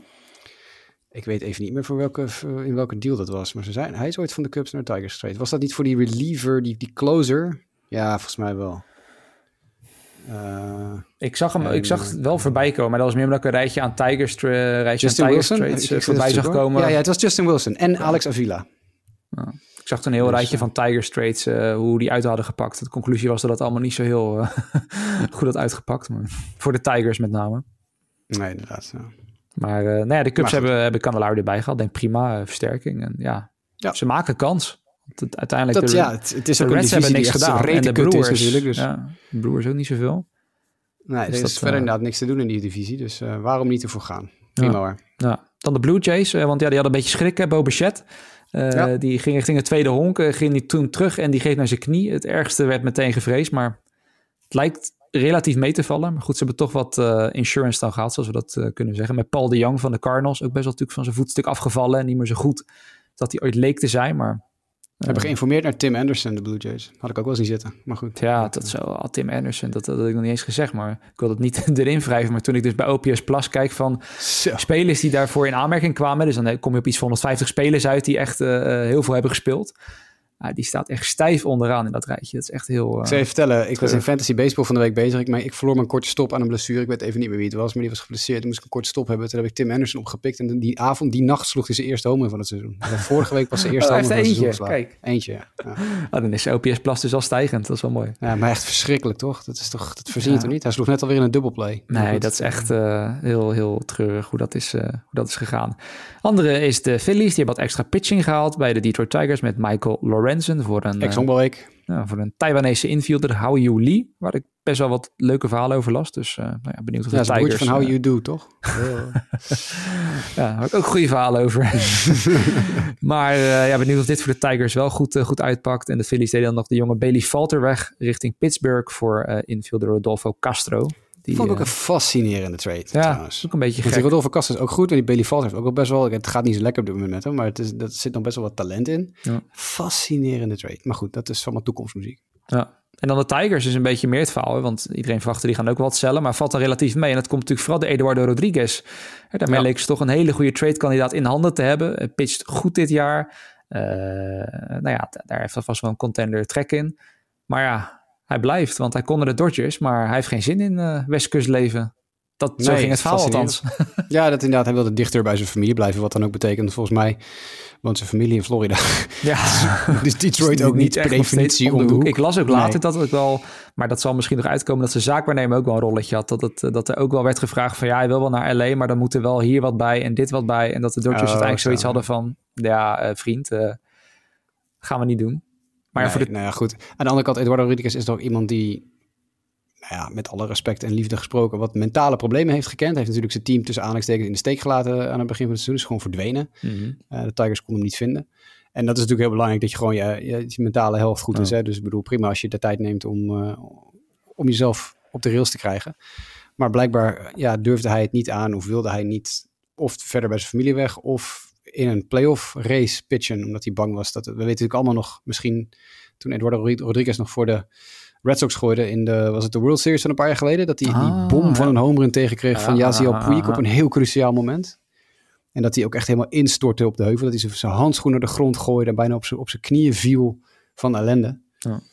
Uh, dus uh, misschien dat hij gewoon geen zin heeft om in een playoff race uh, te zitten. Nee. Maar ja, goed, dat, ja, weet ik niet. Nee, maar het is Dus, eh, wel... eh, het is ook als ik wel de Tigers was, voor, zou ik stevig balen van deze. Want ze hebben hem en al te veel eh, geld gegeven. En ze hebben hem een partiële no-trade clause gegeven van 10 teams waar de Dodgers er dus één van zijn. Hij heeft hem meteen gebruikt. dus dit is niet een jongen waar je Nee, denkt, ik vind het wel gek dat ze eh, geen backup planner hadden of zo. Van, nou ja, Nee. oké, als hij dat dan blokkeert, eh, dan kan je wel hierheen. eh, want want ja, nu, hij, heeft ook, een, hij heeft ook een opt-out. Dus het ergste geval gaat hij straks weg en heb je helemaal niks. Of ja, dat niks, stond er ook nog bij. Of hij raakt geblesseerd en hij blijft gewoon nog, wat is het hier nou, nog drie jaar of zo voor, eh, Ja, voor, vet veel geld. Eh, ja. Dus hoe dan ook, gaan de Tigers er niet beter van worden, denk ik. Dat is Nee. eh, toch wel het meest pijnlijke voor Detroit. Dan verder, eh, de Rangers, die hadden nog een extra catcher erbij met Austin Hedges van Pittsburgh, eh, die daar een beetje overbodig was dan de prospects. eh, werd Ja, en Jonah Heim is geblesseerd in Texas. Hè, dus ze hebben die extra catcher nodig. Precies. Uiteindelijk lijkt ook dat gelukkig wel mee te vallen, want er stond eerst misschien moest hij onder het mes, maar dat wil hij nu toch uitstellen tot na het seizoen met- Ja. met zijn pols. Dus, maar het is ja, dus ook hier gewoon, net zoals met De Young eerder bij de, bij de Blue Jays, gewoon extra insurance voor als het toch fout gaat. De Braves die deden weinig, maar die hebben ook niet heel veel nodig. Die halen wel Brad Hand bij de Rockies vandaan, de bekende reliever. Had er ook al, ook al bezig aan zijn honderdduizendste teams ongeveer. Ja, die, die heeft, die heeft van de week heeft hij die Kelly Johnson Award gekregen. Voor? Weet je, nog wie Kelly, weet je nog wie Kelly Johnson is? Die tweede hondman van een jaar of wat geleden? De naam zegt me wel wat, maar... Ja, die heeft volgens mij alle teams in de AL West afgewerkt. Oh. In de NL West. En nu eh, de Kelly Johnson Award gaat nu naar Brad Hand, want die gaat nu naar zijn laatste team in de NL East. Dus hij heeft nu alle teams in de NL East gehad. Oh, zo. Oh ja, tuurlijk. Ja, we hebben een match gezeten nog inderdaad. Ja. Yep. Ja, ja. Nou ja, leuk, eh, leuk voor uh, Brad Hand. Dan de Red Sox die uh, niet bijzonder veel deden, maar hadden dan wel Luis Arias van de Milwaukee Brewers. Uh, Arias die toch een beetje kwijt is. Misschien dat hij het ja. bij Boston weer een beetje kan terugvinden. En de Dodgers, jongen. Ja, ja, Dodgers ook niet veel genoemd, maar die hebben dan wel Ryan Yarbrough gehaald bij de Royals. Whoop-de-doo. Ja, en dat was het dan een, een beetje. had ik nog wat laatste gedachten. Dus waar we op zich wel wat dingen van hebben behandeld. Hè. Ik zei vooral de Reds hebben bijna niet genoemd. Dat vind ik bijzonder. Dat die zo passief zijn geweest in een, hè, een beetje... Ja, zeker na de, al die verhalen dat ze misschien Jonathan India wilden shoppen. En er waren wat geruchten dat ze interesse hadden om Dylan Cease te halen. Dan in ruil voor wat talenten. Ze hebben natuurlijk best wel heel veel leuke jonge talenten ook. Mm Ze hebben Ellie de la Cruz. En ze hebben die Matt McLean die het ook hartstikke goed doet. En uh, hoe heet die andere knakker ook weer? En die derde uh, Encarnacion Strand. Ja die nu ook uh, erbij is gehaald. Dat zijn gewoon allemaal hele leuke, jonge, talentvolle spelers. Dus er is echt wel wat te zien in Cincinnati. Hm. Je zou zeggen van, nou ja, ook al doen we misschien niet echt helemaal mee dit jaar. Je zou toch kunnen ja, zeggen dat je wel om die jongens heen iets wil gaan bouwen. En als je dan bij, tijdens een trade deadline uh, ja, een speler kan toevoegen, dan is dat toch misschien wel een idee. Ja. ja, ik bedoel, ze staan nog steeds bovenaan de divisie uiteindelijk. Dus uh, ja, ik snap, ik snap dat ownership waarschijnlijk geschrokken is dat, dat, ze, dat ze zo goed nou doen. Ja, misschien wel. En de diepte hebben ze niet, denk ik hoor. Ik denk dat ze op een gegeven moment houden het natuurlijk op met, uh, met, met jonge spelers die je kan oproepen die het goed doen. Want met, met McLean mm. en met uh, Encarnacion Strand en met, uh, met, met Ellie de la Cruz heb je wel de drie grootste sterren in die minor leagues een beetje naar boven gehaald. Ja. Maar ja, je hebt nog steeds natuurlijk de, de Jonathan India er ook rondlopen. En dan hebben ze een verhaal dat ze Jonathan India al weg willen doen. Ja, nou, dat, dat, dat zou ik nou ook niet 1, 2, 3 meteen al doen. Nee, dat, uh, dat lijkt me ook niet, nee. Uh, nou, ik had dan ook een beetje over Twins hetzelfde opgeschreven. Maar ja, daar is dan misschien het verhaal dat... Uh, ik had het hier opgeschreven als die zagen de Guardians, Tigers en White Sox cellen. En die dachten van... Nou, het zal allemaal wel. Ons werk wordt makkelijker. Twins, we blijven erbij. Maar ja, dan denk ik nog enige, van... enige ploeg in de AL Central die niets gedaan hebben en die beter geworden zijn. Ja, nou ja, maar, dat, maar dan nog. Dan heb ik zoiets van, ja, oké, okay, die divisie win je dan wel. Maar hebben ze dan blijkbaar nee, totaal niet. geen vertrouwen in dat... Ja, dat snap nee. ik ook wel. Want de Rangers en de Astros en zo en de Orioles race zijn van een andere orde. Maar dit wordt, dit wordt puur een statistische uh, Natuurlijk, misschien roepen ze bij de Twins, uh, als je eenmaal in de playoffs bent, kan alles gebeuren. En natuurlijk, feitelijk gezien is dat ook zo. Tenzij ze die Yankees tegenkomen, dan... Uh... Ja, in hun geval wel. Maar dat gaat ook niet gebeuren dit jaar waarschijnlijk. Gebeuren, nee. zo doorgaat. Dus, dan, daar is misschien een outside kans. Maar nee, natuurlijk op papier heeft, is dit Twins team... Is, die gaan, dit is een statistische divisietitel die ze gaan halen. Want ja, daarna vliegen ze er meteen uit. Um, in principe uitgaand van een normale gang van zaken. dus misschien hebben ze zoiets van, nou ja, pakken we gewoon een divisietiteltje en we zien wel verder. Ja, nou ja, dat, dat denk ik dan ook. En uh, tot slot vond ik dan vooral dat dan, als je het kijkt over echte sellers, hè, veel teams die onderaan in al de divisies staan, hebben weer voorbij horen komen. Maar de Nationals hebben dan ook niet zoveel gedaan. Dat vind ik ook wel gek, want die hebben denk ik ook wel wat hitters, vooral met name die wat hadden op kunnen leveren. Zo'n Lane Thomas, die het al wel heel leuk doet dit jaar, maar niet echt een track record heeft. Dus nou ja, probeer daar dan van te profiteren, zou je zeggen. Maar ja, blijkbaar Nou, wat niet, ik wel uh, zag toevallig vandaag, dat is ook weer een mooie natuurlijk, is dat de Nationals hebben Blake Rutherford opgeroepen. Ken je die naam nog? Blake Rutherford, voormalig draftpick van de Yankees. Is ooit naar de White Sox gestuurd in een trade. Heeft daar een paar jaar in de minor leagues gelopen en helemaal niks voor elkaar gebokst. En die komt nu bij de Nationals terecht en die slaat echt alles aan gort in AA en AAA voor de Nationals. Oh. Uh, dat is een voormalig eerste ronde pick. Dus misschien wel even geinig om in de gaten te houden om te kijken of dit gaat vertalen naar de majors voor, uh, voor Blake Rutherford. Was altijd een heel. Ik wilde altijd toen in de tijden van die draft, die hebben we ook nog gecoverd met Sport Amerika toen mm -hmm. in die draft. Uh, wilde ik dat de White Sox hem uh, als tiende of elfde zouden kiezen. Toen hebben ze volgens mij Zach Collins gedraft. Nou, dat is ook helemaal niks geworden. Uiteindelijk hebben ze dus wel Blake Rutherford via die trade. Volgens mij was het Todd Frazier. Zo. Todd Frazier en David Robertson of zo voor Tommy Canely en Blake Rutherford. Zeg ik even uit mijn hoofd. Hm. Uh, nou, Canely natuurlijk uit, uitgegroeid tot best wel een nuttige reliever voor mm -hmm. andere teams ook. Maar ja, Rutherford is altijd een speler waar ik heel erg van gecharmeerd ben geweest. Maar die ja, gaat dus nu voor de Nationals debuteren. Ja. Nou ja, speler. Ja, misschien. Ik zit zo te kijken, Nationals. Hè. Ze kunnen wel de laatste plaats misschien uh, verlaten. Ik bedoel, vijf games achter de Mets. Het is heel treurig voor Mets-fans om dat te beseffen. Maar ja, je moet gewoon met de Nationals gaan we, strijden. We hebben een zwaar seizoen, uh, Justin. Jij met je Mariners wat niet helemaal lekker gaat en je Mets. En ik met de White Sox. Nee, nee, dus één grote nee, uh, Nou ja, alleen Mick uh, die heeft wat te juichen. En toch ja, Mike, en, Mike, ook al is, is hij afgezwaaid. Maar ja, we hadden tegen hem gezegd... als de Diamondbacks echt mee gaan doen in die playoffs... dan, dan wil hij wel even zijn gezicht Ja, en, en Sanders Red Sox is ook niet zoveel waard. Alleen ja, Lionel's Reds staan bovenaan. Dus dat is toch, en Jimmy's Phillies gaan ook maar een beetje meh. Dus uh, nou, het is een raar up-and-down seizoen wat dat betreft. Ja, dat, uh, dat zeker. Maar misschien dan nog tot slot, als je nou echt één grote winnaar verliezer zou aan moeten wijzen. Van, het blijft natuurlijk altijd lastig, hè, vooral met al die prospects die gaan. Maar als je gewoon puur kijkt naar wat het heeft opgeleverd. Nou, ik denk dat de Mets en White Sox winnaars zijn. Die hebben gewoon uh, zichzelf voor de toekomst gepositioneerd. Ja, die gaan dit jaar toch niet meer meedoen. En die stonden, gisteren was het Bleacher Report of een of andere sportwebsite. Die hadden een top 12 van getraded prospects uh, op internet gezet. En ik geloof dat er vier naar de White Sox zijn gegaan en drie naar de Mets ik of heb zo. die dus lijst zeven, ook gezien, geloof ik, ja. ja. Zeven van de top 12 zijn naar de, de White Sox en de Mets gegaan. Ja. Van de twaalf beste spelers die verruild zijn gisteren. Prospects, hè? dus niet mm -hmm. Major League talent, want dat, dat is een heel ander verhaal.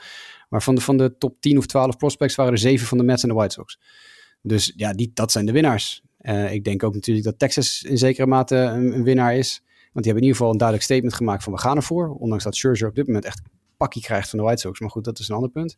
Was het enige stadion waar hij niet gepitcht had, hè? Texas Rangers Stadion. Oh, het Globe Life Park was het enige stadion waar hij nooit gepitcht had. Maar goed, dat terzijde. Um, dus ik denk dat Texas wel een winnaar is. Ik denk dat... Ja, dat je daar wel een beetje mee... Ja, ja, misschien de Astros, maar die hebben natuurlijk eigenlijk feitelijk zijn alleen Verlander echt gehaald. Ja, man. Uh, en ja, dan moet je weet ook zeker verliezers horen. Ja, wat met deze winnaars ben ik het wel eens eigenlijk. Heb ik denk weinig aan toe te voegen. Maar ja, verliezers, denk de Reds die we net al noemden. Zeker. Ik vind toch ook wel een beetje de Dodgers. Want oké, okay, ja, ze halen ja, zo'n Yarbrough en ze halen Lance Lim. Maar als ik dan toch die rotation zie. Ik zag van de week ook weer zo'n uh, jonge gast van hun. Uh, weet die? Uh, zijn achternaam is Grove, maar even zijn voornaam niet. Die dan ook weer aan gort werd geslagen door de Reds. ja, die ja was grappig. Je, je brengt Lin ter sprake. Dat is ook wel even grappig om nog te noemen.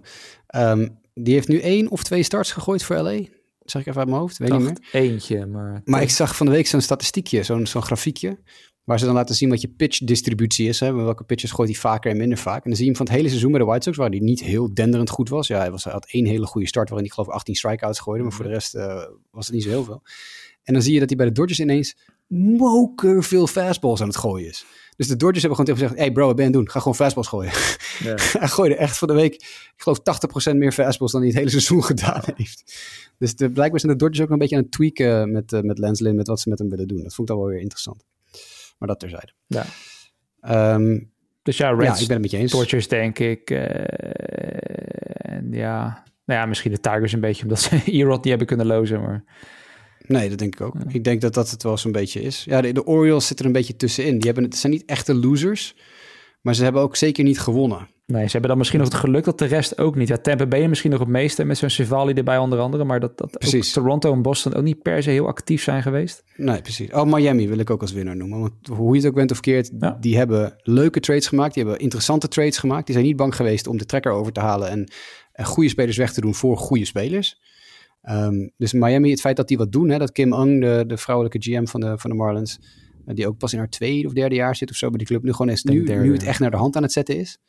Dat vind ik ook heel, leuk. Dus ik wil de Marlins ook wel als winnaar noemen nog. Ja, nou ja, dat is ook wel hoor. Als je naar die National League Wildcard Race krijgt, dan zie je veel teams die toch wat hebben lopen tweaken. Ja, behalve de Giants dan dus, die misschien nog als verliezer kunnen aanwijzen. Want de Giants hebben nu die eerste wildcard, maar daarachter staat dan Philly op één game, op twee games Milwaukee, 2,5 Miami, op drie Arizona. Uh, dan is dit 4,5 de Cubs en dan op 6 de, de Padres. Nee, allemaal teams die in ieder geval achter de Giants allemaal wat hebben gedaan of hebben geprobeerd. Precies. Uh, ja, iedereen wil die wildcard schrijven. En dan vergeet je natuurlijk Cincinnati, die divisie leiden. Maar als die die divisie zouden verliezen, dan zitten ze net buiten die wildcard. Uh, dus ja, dat wordt heel, uh, heel interessant. Kijk, de Braves die lijken voorlopig... ja, ik wil niet zeggen dat ze een ticket naar de World Series kunnen boeken, maar... Nou, toren goed als natuurlijk daarin. Maar ja, ja, wat erachter gebeurt is natuurlijk wel buitengewoon interessant natuurlijk. Nee, het is, het is de, de National League, dat is ook gewoon heel leuk. Ik vind eigenlijk allebei de leagues op dit moment wel leuk. aan het eind van de rit gaan, gaan er dezelfde teams die we al een klein beetje verwachten, waarschijnlijk de playoffs halen. Ja, maar... maar het is wel leuk om te zien dat er wat, dat er wat dingen gebeuren die we misschien niet hadden verwacht. Hè? Dat, dat een Mets op zijn back gaat en, en de White Sox op de back gaat. En dat is misschien dan wel weer ja, voor de variatie wel een beetje leuk. Zeker. Ho zeker. Hoewel wij natuurlijk allebei waarschijnlijk het liever anders gezien hadden. Maar dat... Nee, dat, uh, dat zeker. Maar goed, dat, uh, volgend jaar, nou ja, of in Mets geval over twee jaar beter. Hè. Volgend jaar wordt een... Uh, ja, nou ja, en de White Sox kunnen roepen wat ze willen dat ze volgend jaar weer mee willen doen. Maar dat zie ik niet gebeuren hoor. Tenzij ze deze winter ineens helemaal losgaan met het geld uitgeven. En Shohei Otani. Shohei Otani komt, ja. ja. Shohei Otani in de AL Central. Dat zou wel, dat zou mooi zijn. Nooit. Maar goed, oké. Okay. Nee. Maar goed, dat, uh, dat was hem dan denk ik. Ik denk dat alle deals die de moeite waard waren wel hebben besproken. En we gaan de komende tijd dan uh, uitzoeken wat, uh, of uitvinden wat wel of niet heeft gewerkt voor de teams richting de playoffs. Nou, Jasper, ik wens jou nog ja, veel plezier met de White Sox op je tweede scherm. Ja, dankjewel. Ik, mocht ik nog, nu ik nog eventjes toch aan het woord ben. Mensen die dit, deze aflevering horen voor zaterdagavond kwart over zes. Mhm. Je wil misschien zaterdagavond om kwart over zes even je televisie op RTL 4 zetten. Oh ja, kijk. Dat dan is er een honkbal-itempje bij Editie NL. Dus dan um, het gaat over Gijs van der Brink, die van de week zijn Major League contract heeft getekend bij, of zijn, zijn profcontract heeft getekend bij de Royals. Dus zaterdagavond kwart over zes, Editie NL. Ja ik zou willen zeggen, zet de recorders klaar met tegenwoordig iedereen met Sicko Go en zo. En dat, uh, ja, precies. Daar kan je het ook wel terugkijken, denk ik. Nee, zeker. Dat, uh, dat is mooi. Het is, om, het is de, de moeite waard. Dat lijkt me ook. Nee, ga, dat, ga dat allemaal zien. nou ja, Jasper, jij bedankt voor het bespreken van deze trade deadline. En jullie luisteraars ook bedankt. En dan graag weer tot de volgende keer.